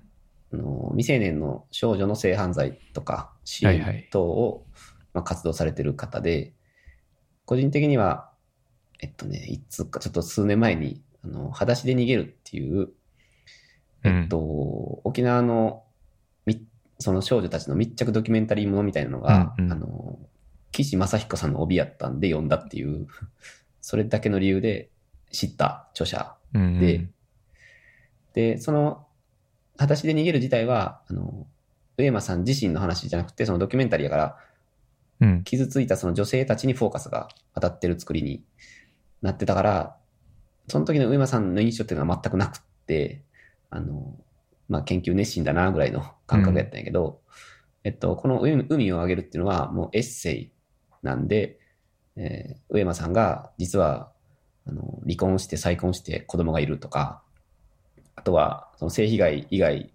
で、その普天間基地移設問題とかにも携わってるとか、まあ、そういう、本人に関しての情報っていうのがいっぱい出てくるのが、あの前の作品とはちょっと違ううんうん。ところですと。でね、この、まあ1位に挙げた理由というか、この、この作品で素晴らしいのが、とにかく、えー、まあ、文章なんですよ。ちょっと稚拙な言葉で。文章がとにかくすごいっていう。えもう震えるえのが要所要所であるんやけど、えうん。と、一番触れたのは、この、海をあげるっていうこのタイトル、表題作の、えーエッセイがあんねんけど、うん。これはね、あの、話としては、まあ、山さん詳しいと思うけど、あの、辺野古の基地移設問題うんうん。のことで、で、えっと、あれってまあもともと、あの、ね、沖縄県内に、えー普天間基地をなくすと、削減するということが策定されたんだけど、えっと、代わりの基地が沖縄に、内に建設するという、されるという条件がついた、えー策定で、うんその候補地が辺野古。うん。で、今はその民意を完全に無視して、うん。あの、埋め立てるための土砂っていうのをうん。ひたすら投入されてる。という状態、まあそのねじねじれた状態うん。なんだけど、えっと、上山さんはその土砂投入の反対デモとかに参加してる。う。ん。で、えっと、これ一番最後の話なんやけど、うん。そのちょっと引用、これ引用、引用し 引用していいんかな？いや、結構引用していいんかな？結構大事なとこ、引用しますね、じゃあ。いいよ。えっと、まあ、このどうしても止められない、どうしても民意が反映されないっていうことに憤りを感じてるっていう、えー著者なんやけど、うん。それの憤りに関して著者ならではの表現っていうのがすごくって、うん。私は静かの、静かな部屋でこれを読んでいるあなたにあげる。私は電車でこれを読んでいるあなたにあげる。私は川のほとりでこれを読んでいるあなたにあげる。うん。この海を一人で抱えることはもうできない。だからあなたに海をあげる。と言うんですよ。で海をあげるってのは要は海を差し上げるという意味うん。っていうのはまあここでわかんねんけど、うん。これはね、ま、えーっと、要は、その、まあ、この、えー憤りとかを一通り吐露した後に、この、私にはもう抱えられないと。この問題を。うん。だから次は読者であるあなたが考える番だよ。というふうに、最後の最後、本当の最後に投げかけてくるんですよ。うん。で、これはもうエッセイなんで、基本的には、その、上山さん自身がいろんな問題提起をしながら、己の哲学を述べていくっていう作りになってんねんけど、うん。最後の最後だけ投げかけてくんねんな。このうん。どんでん返しが、まあ、俺まさにこの書いてある通り静かな部屋でこれ読んでたんやけど、もう最後ね、ビクってこう声が出そうになったよね。投げかけられたっていう、その、そのなんか急な攻撃にビクってななったんよね。だから、あこれはまあエッセイやねんけど、そのエッセイの形をした、そのれっきとした問題提起の本っーうん。やねていうのに最後の最後で気づくというか。うん。で、その問題は結構、その前からも結構散りばめられてて、うん。あのーえっと、もう一個ね、その、これちょっと俺知らなかったけど、なんか95年に沖縄で女の子が米兵に強姦されたっていう事件うんうがん。あったらしいんやけど、はいはい。えっと、その、えっと、抗議集会みたいな、デモ、デモの集会に、沖縄で8万人ぐらい集まったんやって、うん。なんかすごい一大デモやったらしいんやけど、うん。あの、この事件の報道のされ方っていうのはかなりひどかったらしくって、うん。その被害者なのに完全にプライバシー無視で、かなりそのセンセーショナルな報道のされ方を、えーされたらしいんやけど、なんかその報道を、まあ、テレビで見た東京の友達が、なんか、あの、ああ、行きたかったなーみたいな感じで言う言うと。この怒りのパワーを感じに行きたかったなって言ったらしいんですよね。うん。で、それにかなり憤って、うん。上山さんは。ならあなたの暮らす東京で抗議集会をやれよというふうな 言葉うん。を吐いてるんですよ、ここで。はいはい。でこれは、その、さっき言った海をあげるの時と違って、えっと、明確にね、その、言った人に対してってことでしょ？そう、うん答えを出してるんですよね。うんそういうふうに思うんだったら東京でも抗議集会をやれと。うんうん。だけど、その、さっきの辺野古移設に関しては、あの、あくまで、あなたたち、読者で考えてという投げかけをするうん。作りになってるんですよね。うん。だからその問題提起を散りばめつつ、最後の最後は、読者自身が考える番だっていうふうにこうバトンを渡すっていうのがもう完璧やなと思って、その作りとして。ああ、最後の最後でってことか。そう。うん。これちょっと最後ネタバレになっちゃってるんだけど、別にいい、いい。ああのうん。海をあげるっていうのはそういう意味だし、えっと、エッセイに終わってないっていうのが、まあ最後の最後に分かるっていうのが、もうなんか作りとして完成されてるなっていうので、うーん。かなり震えたですね。えー、なんか、あれですもんね、社会学者やからすごい、うん。なんていうか、ファだから裸足握るとか本当にインタビューしって感じじゃないですか。うん。うん。だから、なんかこの人文章がそんな感じなんかは全然知らなかったな。才能爆発みたいな感じなのかな、じゃあ今回。そうやね。なんか上間さんも、裸足で逃げるで思った以上にバズってしまって、うん。それ以降、その、いなんていうか、依頼がいっぱいあったらしいんやけど、うん物を書いてくれって。ただそれ全部断ってたんやけど、えっと、どうしてもやっぱ書きたいこと。まあうん今で言うと、この辺野古移設とか、っていう沖縄の今の問題、性被害以外の問題の部分も、やっぱ伝えなきゃってことで、なんか筆を取ったみたいなことを後書きで書いててんやけど、うんもう、どえらい文章力。別にインタビューとかせんでも。本人のその文章力っていうのがもうどえらいってことで今結構売れに売れてるらしいんで、えちょっとこれはぜひ、あの、手に取ってはっていう感じですね。ー、いや、ちょっとこれは読まなかったな。はい。これはぜひ読んでください。あんまり表紙がかっこいいとかそういうインテリア的な要素はないんやけど。いやインテリア的な要素気にしてんの、タグボだけ あ、本当ですか？僕は本っていう評価軸の語学圏の中に確かにでもインテリア的っていうのがもちろん入ってんだけどね。もうでもフィジカルの本買うのはなかなかちょっとむずいもんな。そうそうそう。今そこ結構大事なファクターじゃないですか。聖なる図とかちょっとフィジカルで買えなかったもんな。やっぱ電子書籍で買ったもんな。うん。まあ電子書籍っていうね、選択肢あるのはすごいありがたいよね。あ、そうそうそう。こそうですね。うん。うん。あでも沖縄のことは確かにね、もうなんていうか、全部が全部そうなんですよね。なんていうか、うん。そのリゾートとしてみんなめっちゃ利用するくせに、その現実問題として全然見ないっていうか、見て見ぬふりするのが本当最悪やなって毎回思うっすね。うん。あ別に僕がなんかやってるわけじゃないですけど、毎うん。なんか奥さんが沖縄好きなんで、よく行くうん。ようになって、何回か行ったかな、?3、4回行ってる中でもやっぱ思うかな。うん。なんていうか、いいとこだ。だからその沖縄にとっては観光すごい大事な産業だから、うん。それに、うーんと、別にそれをちゃんと、ちゃんとっていうか、あの、その本土の人が行って楽しむことは多分重要なことなんですけど、経済的に。ただ、うんその抱えてる政治的な課題みたいに対して、もう本当に無関心なのはひどいなっていうのは、前から思そうやね。いや、俺も全然詳しくなかったけど、うん。この普天間基地移設とかは、ちょっとこれを読んだとしらしばらく調べて、うん。この、この人はよく、その本当の人は沖縄に押し付けていると、問題を押し付けているっていう言い方をなんかしてたんやけど、まさにそれで、のそうそう。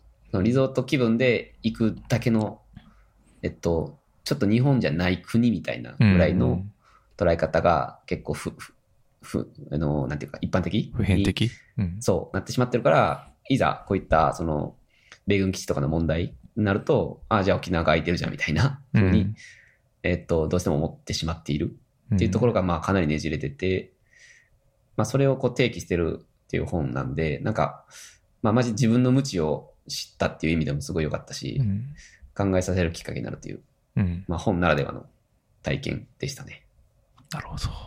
これはもうマストですね。これマストでしたね。2020という意味でもすごくいいし、うん。まあ、今読むべき本かなっていう気はする。はい。はい。い以上ですね。やっぱ、ちょっと、スベスト3ぐらいだとちょっと熱が入りましたね。熱が入りました。ベスト3だけで多分1時間ぐらいいってるんじゃないかな。確かにちょっとまずい。誰も聞いてない時間帯。大 丈大丈夫です。夫ですか？みんな聞いて、仰天してるから。今。ねはい。いやー、うん。なんか、これ言っときたいな的な、時点的なやつあります？惜しくも、惜しくも漏れたみたいな。惜しくも系で言うと、えっと、まあちょっと内輪的な話なんだけど、うんあの、我らが片山なっちゃんいるじゃないですか。ああ、その話ね、はいはい。うん。なんかルワンダの今という。本を執筆した僕らの同級生の中に、えっと、なんか紹介されてる本があって、うん。その、ジェノサイドに関して。うん。で、それの、生かされてっていう本なんやけど、うん。えっとね、イマキュレイ・イリバギザさんの、ルワンダ人の、えっと、生き残った人が書いた生かされてっていう本は結構衝撃やっうん。たんで、まあちょっと割とありやった。その、えいかにやばい世界だったかっていうのを、まあドキュメンタリー帳に書いてる本。これはちょっと入れようか迷ったけど、ー、PHP 文庫。渋。これ電子書籍がおすすめ。えー圧倒的おすすめやけど、まあちょっと怖かったんで、これは。うん。ルワンダの件は結構僕も本読んでるんで、ああ、じゃあ詳しいやろね。好きで、好きっていうか、その、すごい興味があったっすね、当時。うん。これは完全に被害者視点なんで、結構凄惨な現場っていうのがどうしてもうん。イメージ先行しちゃうんやけど、まあ許す許されないみたいな話なんで、えっとそうね。ちょっとね、ピンとこないとこもあんねんけど、まあ俺はそもそも知らなかったから、ほとんど。うんうん。まあそれを知ったっていう意味では良かったかな。あとはまあやっぱ今村夏子作品が辞典にバンバン出てくるって感じ。ああ、やっぱおもろいな。面白いね。個人的な趣味がすごい合う感じがした。うん。あそっか。ーうん。なんかありますか？く、うん。えっと、結構新しい海外作家を読んだんですけど、えええっとね、ああ、パオロ・ジョル。ダーノで、イタリアの。そうそうそう、コロナの時代の僕らっていうエッセイが今年出て、うん。まあ、それをプチバズりしたと思うんですけど、うん。あ、その人が書いた小説に1個あって、素数たち数学のやつ。あ、そう、そうそう、素数たちの孤独と兵士たちの肉体ってあるんですけど、両方ともね、超絶と東エンタメでしたね。素数たちの孤独は、なんかレビューで読んで、その、うんあのコロナのエッセイで騙されんなと、こっちを読めみたいな。そうね。その素数のたちの孤独ね、その数学の話はそんな絡んでこないんですよね、メインには。あ、そうなんや。そう。もう一、なんかね、素数がタイトルに入ってる本もう一個あって、珍しいな。そっち、素数好きやんか。まあ、わかるよ無類の素数好きでょ。しょ。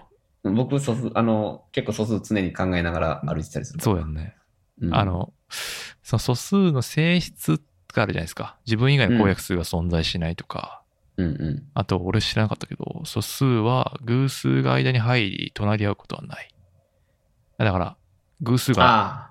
絶対間に入るみたいはいはいはい。な。そういう特性をいと、この物語、まあ、レラブストーリーなんですけど、それをこううまく絡めて書いてるのがめっちゃ面白い。うわ、キモいな、それ。だいぶキモい哲学入ってるな、そう。そうそうそう。ああ、いいね。とか、あと、あ、そのタガが言ってくれた雑貨の終わりかな。ああ、はいはい。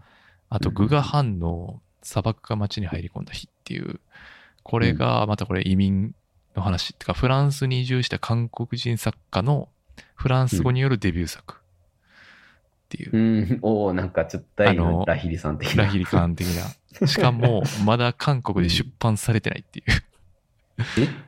要するに、その、えーフランスに移住して、えーうん韓国人の人がね、フランス語で書きました。フランスでは出版されて、で、フランス語から日本語に翻訳されて日本で出版されたけど、韓国語ではまだ翻訳されてなくて出版されてないという、へえ。なんかすごいトリッキーな。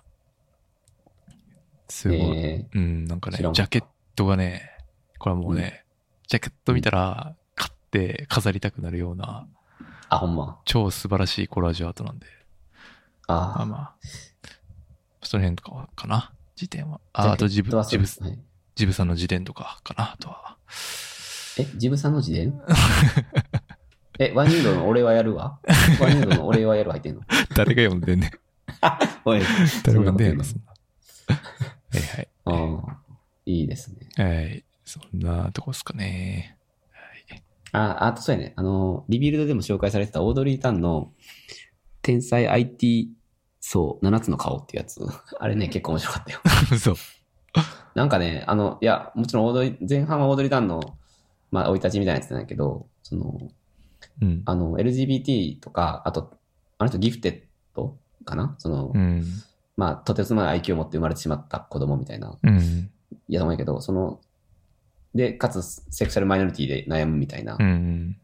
結構特殊な環境やったと思うけど、うん。それ、そういった息子を持つ親の、えー、思いみたいな、なんていうかな。あの教育学としてすごいいいというか、うん。なんか、そういう時親はどうするか的な目線で、すごくなんか。面白かったのよね。なんか、ええオードリータンの凄さというよりは、なんか親、それを見守って、それを育ててきた親の凄さみたいなのが結構際立つとこがあって。ええなんか想像してるのと違うねち。ゃう。そうそう。いや、あの、本筋じゃないと思うんやけど、個人的になんかそれがすごい、なんか面白かったかな。うんかな。読んでみようかな。まあ、軽く読める気がする。うんうんうん。なるほどあと。ちょっと、あのー今、パソコン？で見てる ?LINE。うん。じゃあちょっとね、クリスマスプレゼントをあなたに。見れるのいパソコンで見た方がいいの？や、どっちでもいい。どっちでも見れるはずあ。えーっと、あ、来た。いったかな？何これ？開けるかな？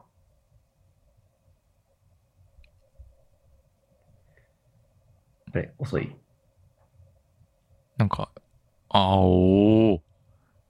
え？ー、何これ？すごい。見えました。見えた。すごい。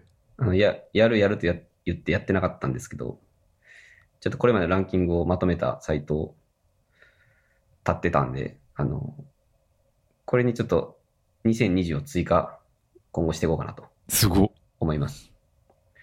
で、これあの、えっとね、えーっと、リンクをね、ちょっと貼りたいんやけど、できれば。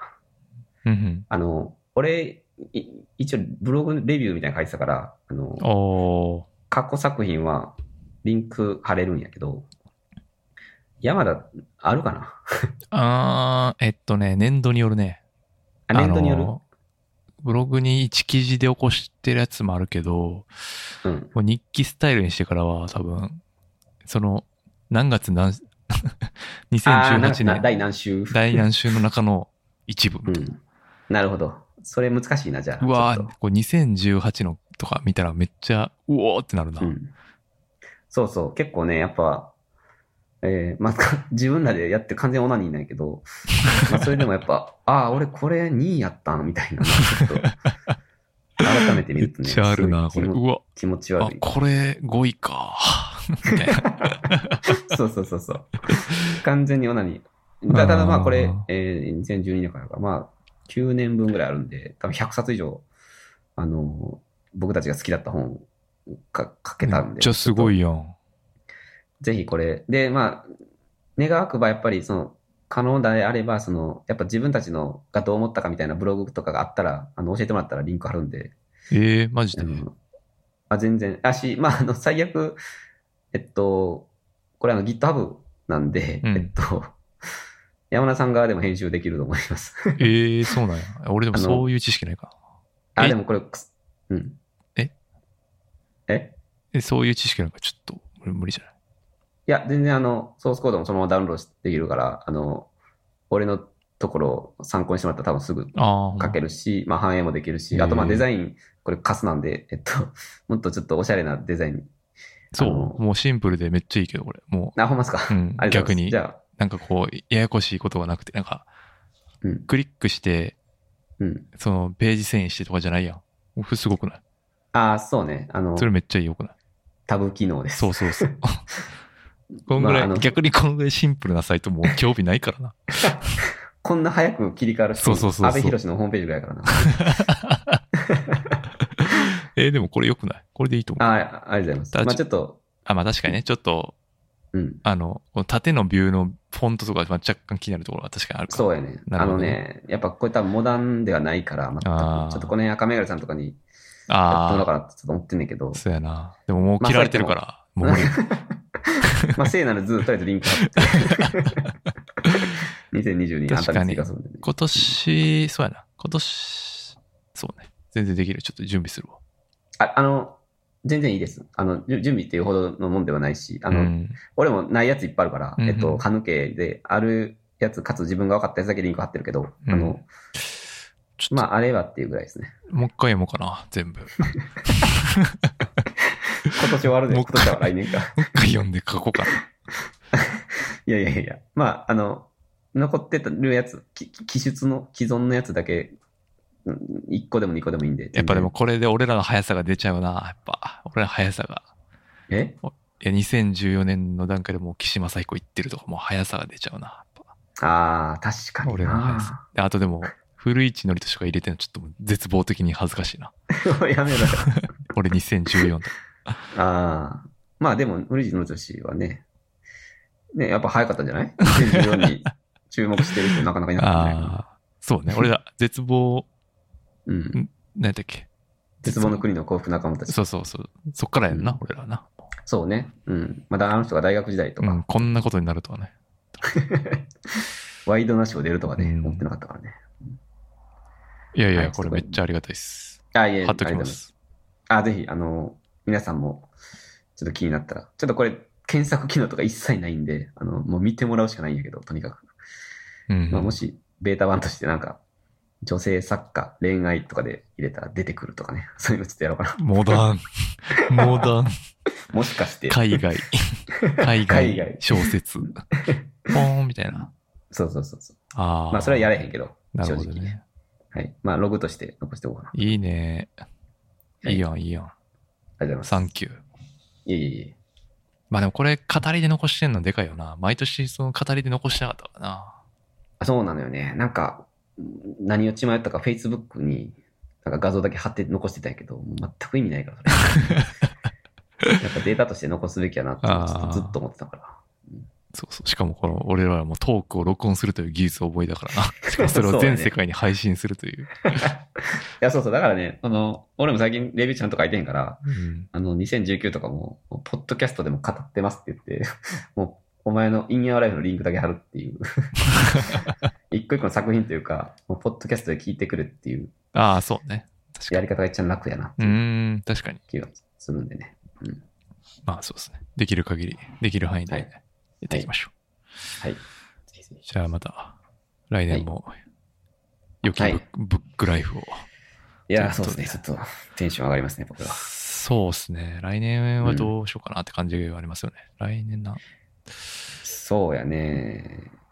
あ最近どういうの好きな？のちなみに。えっとね、やっぱ今、い育児休業とかで家にいるから、うん。あの、いや、これもやっぱ、まあ最初に言った通りで、なんかやっぱ他者、他者がどうしてるかみたいなのが気になる。